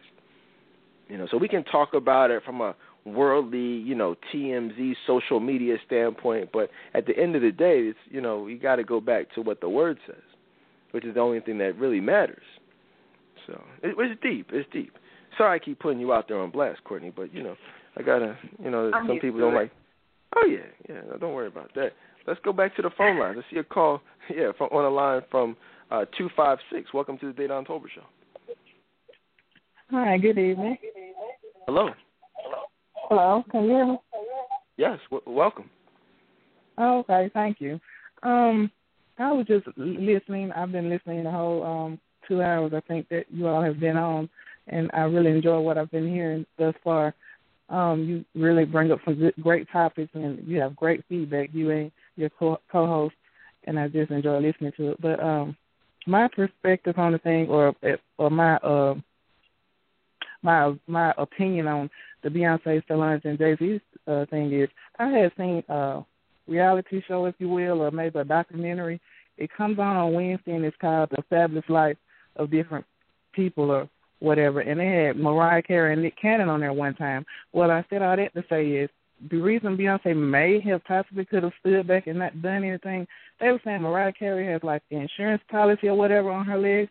Maybe that was the thing. Maybe Beyonce has an insurance policy, you know, that she can't harm her face or get hurt or whatever. And that possibly could have been the reason she was, you know, standing out of harm's way or whatever.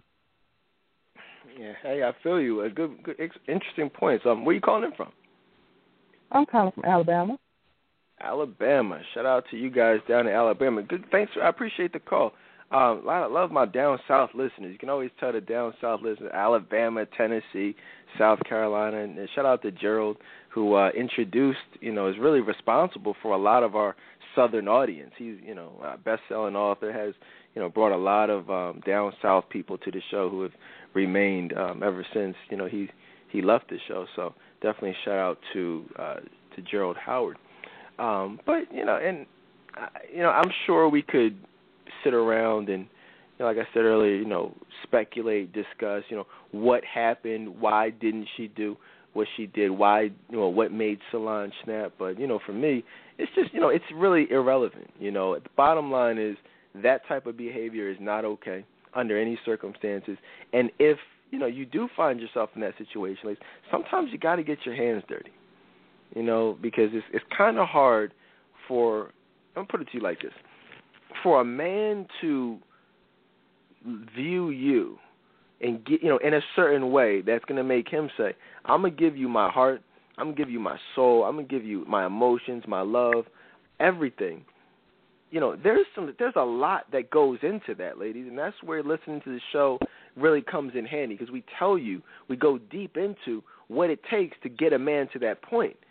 And I'm just telling y'all that if you don't prove yourselves, if you're not going above and beyond to show yourself to be the best possible woman who has our back unconditionally, and what unconditionally means, who cares if it's your mom? Who cares if it's your sister? Who cares who it is?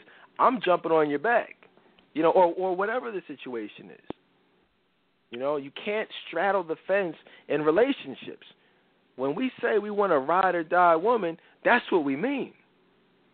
Funny thing is, when you listen to, we've actually used one plus one. You know, I might even I should play it for y'all, but when we when we did our definition of love show, when we've done I think a couple shows over the years. We we've used Beyonce's One Plus One, that song as which is a really great song, mind you, that actually epitomizes what true love is all about. Ironically, you know what she's saying there, Courtney. I don't know much about fighting, you know, but I know that I would fight for you. Right? I don't know much about guns, but I know that I, you know what I'm saying? You you see what like that those lyrics are not consistent with what we saw in the elevator. What do you think about that, Corey? That's kind of kind of deep. I agree. I agree. It's nothing like what we saw in the elevator at all. It was no type of emotion or or love. You, you got to make a choice. So so there's that. Um, what else though? What else do we want? I mean, really, that's that's all I really wanted to talk about with that. I mean, I just think that you know the media is going to be you know they have this story, they're going to run with it. I'm sure there will be more details that come out about it in the near future. Um, and you know, I, I'll be honest with you though, I personally don't plan on following it and, and continuing to discuss it here on this show because you know I feel like you know I I have said unless something crazy comes out, you know what I mean. But you know, I've personally said everything that I really want to say about it. Was there any last comments or thoughts or words of wisdom for tonight that you wanted to share with the people? Uh, no, not that I can think of. I would, I, I mean, I think we've, you know, like I said, whether it's, I mean, we've talked about a lot tonight. We've, we've, you know, pretty much crammed a lot of information into, uh, you know, a pretty, a pretty short amount of time, a two-hour time frame.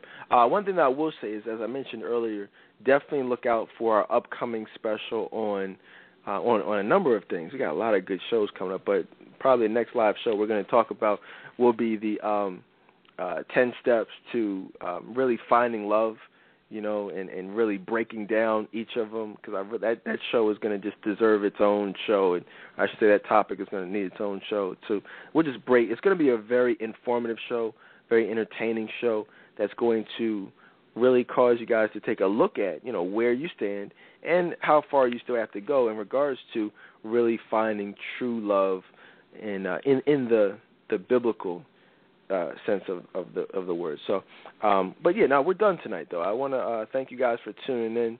Um, you know, definitely if you guys are first time listeners, understand. You know, this show is seven nights a week. You know, 365 days a year. Um, there's never a night that we don't. We're not live every night, but we are.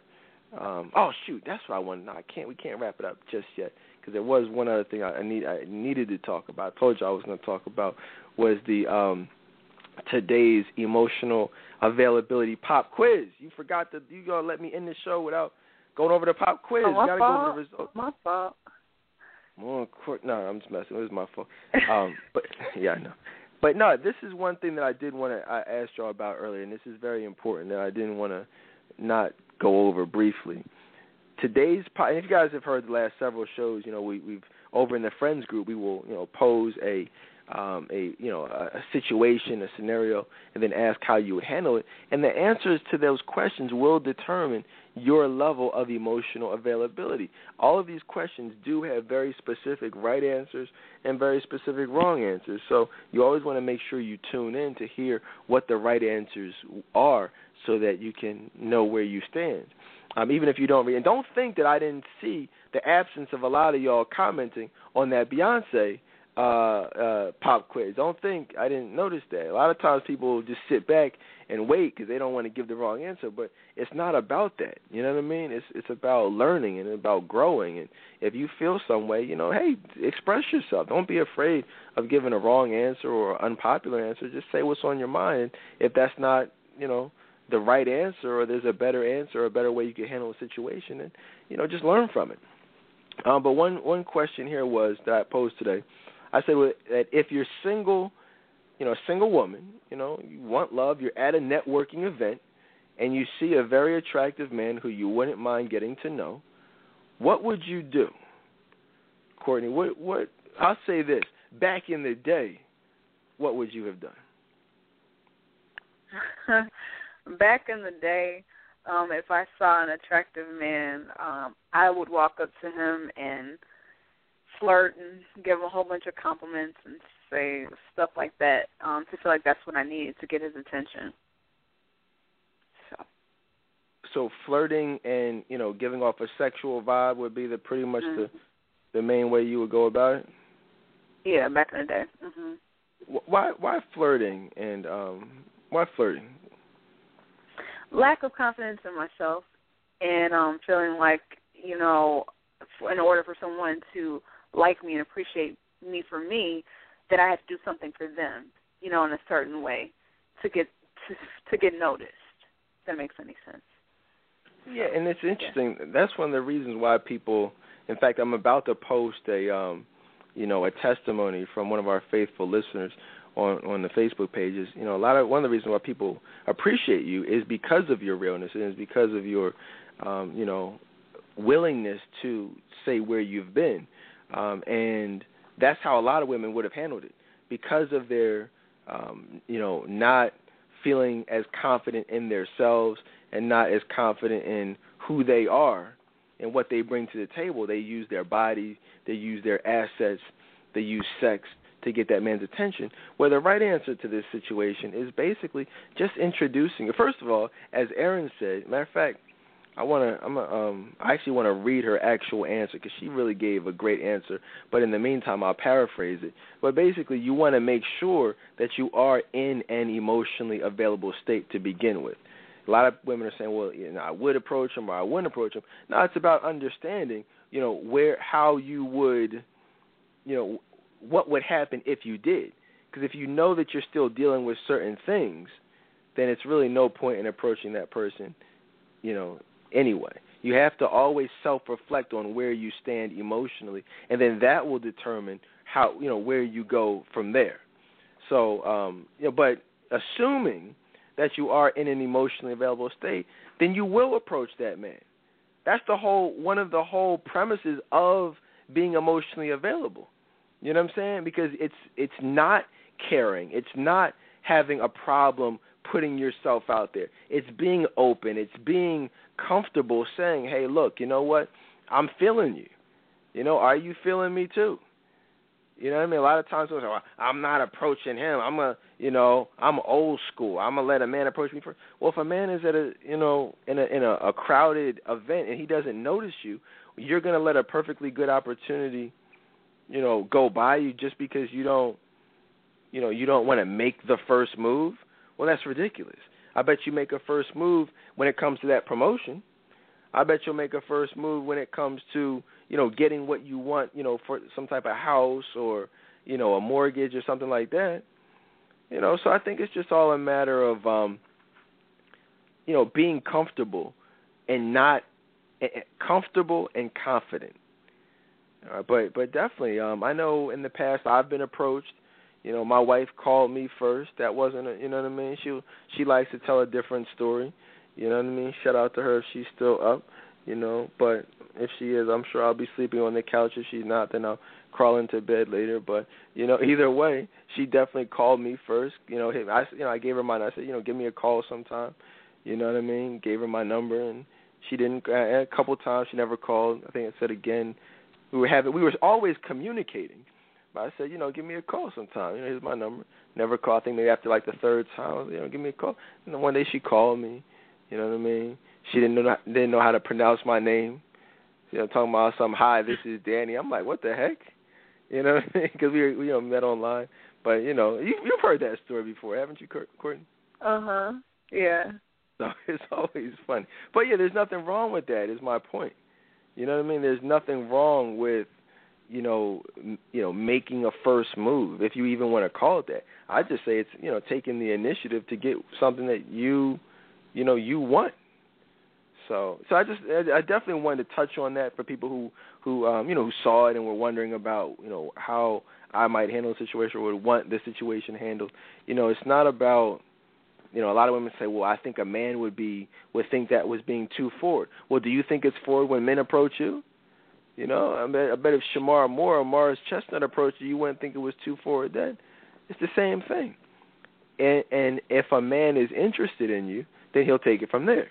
Now, where the problems often come in is when you are when you have been rejected in the past, and you have a fear of being rejected again in the future. That's the real reason why a lot of women don't make the first move or don't approach men that they that they notice that they're interested in because they have a deep rooted fear of rejection you know, and they have experiences with rejection that they still struggle with. They haven't let that go. And as you know, you know, uh, or should know, that fear is actually one of the top ten lies that the enemy uses to oppress, you know, and and and bind us. You know, but what the word says over in Isaiah forty thirty one says, But they that wait upon the Lord shall renew their strength, they shall mount up with wings as eagles, they shall run and not be weary, and they shall walk and not faint.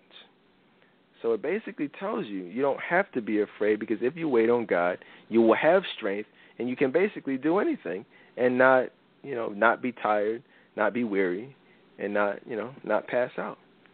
So hopefully you guys will use that and it will um you know, you you gain you gain some knowledge. You cool with that, Courtney? Yes, I am. All right, guys, that's it, man. I'm I'm going to sleep, man. I'm going to take my place on the couch. So, uh, shout out to you guys for listening. You need counseling, eight five five fifty five day down. Schedule that emotional availability spring checkup. You know what I mean? It's the, trust me, it'll be one of the best things you do. A lot of spring specials, a lot of spring promotions. Take the first step and uh, you know and get full love, uh, and and fi- and get ready. Take the first step to finding love. So, thank you guys for listening, and I will see y'all tomorrow night. Peace.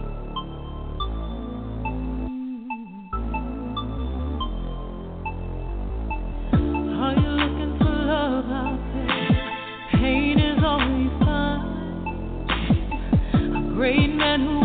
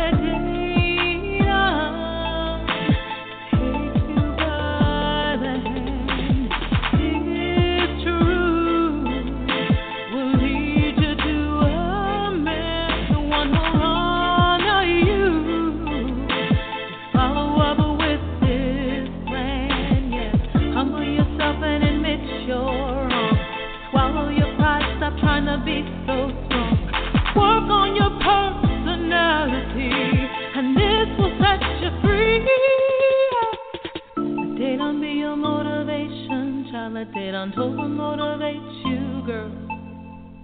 Let Dedan be your motivation, child. Let Dedan Tolbert come and rock your world. Mm. Let Dedan be your motivation, child. Let Dedan Tolbert motivate you, girl. Let Dedan be your motivation, child. Let Dedan Tolbert come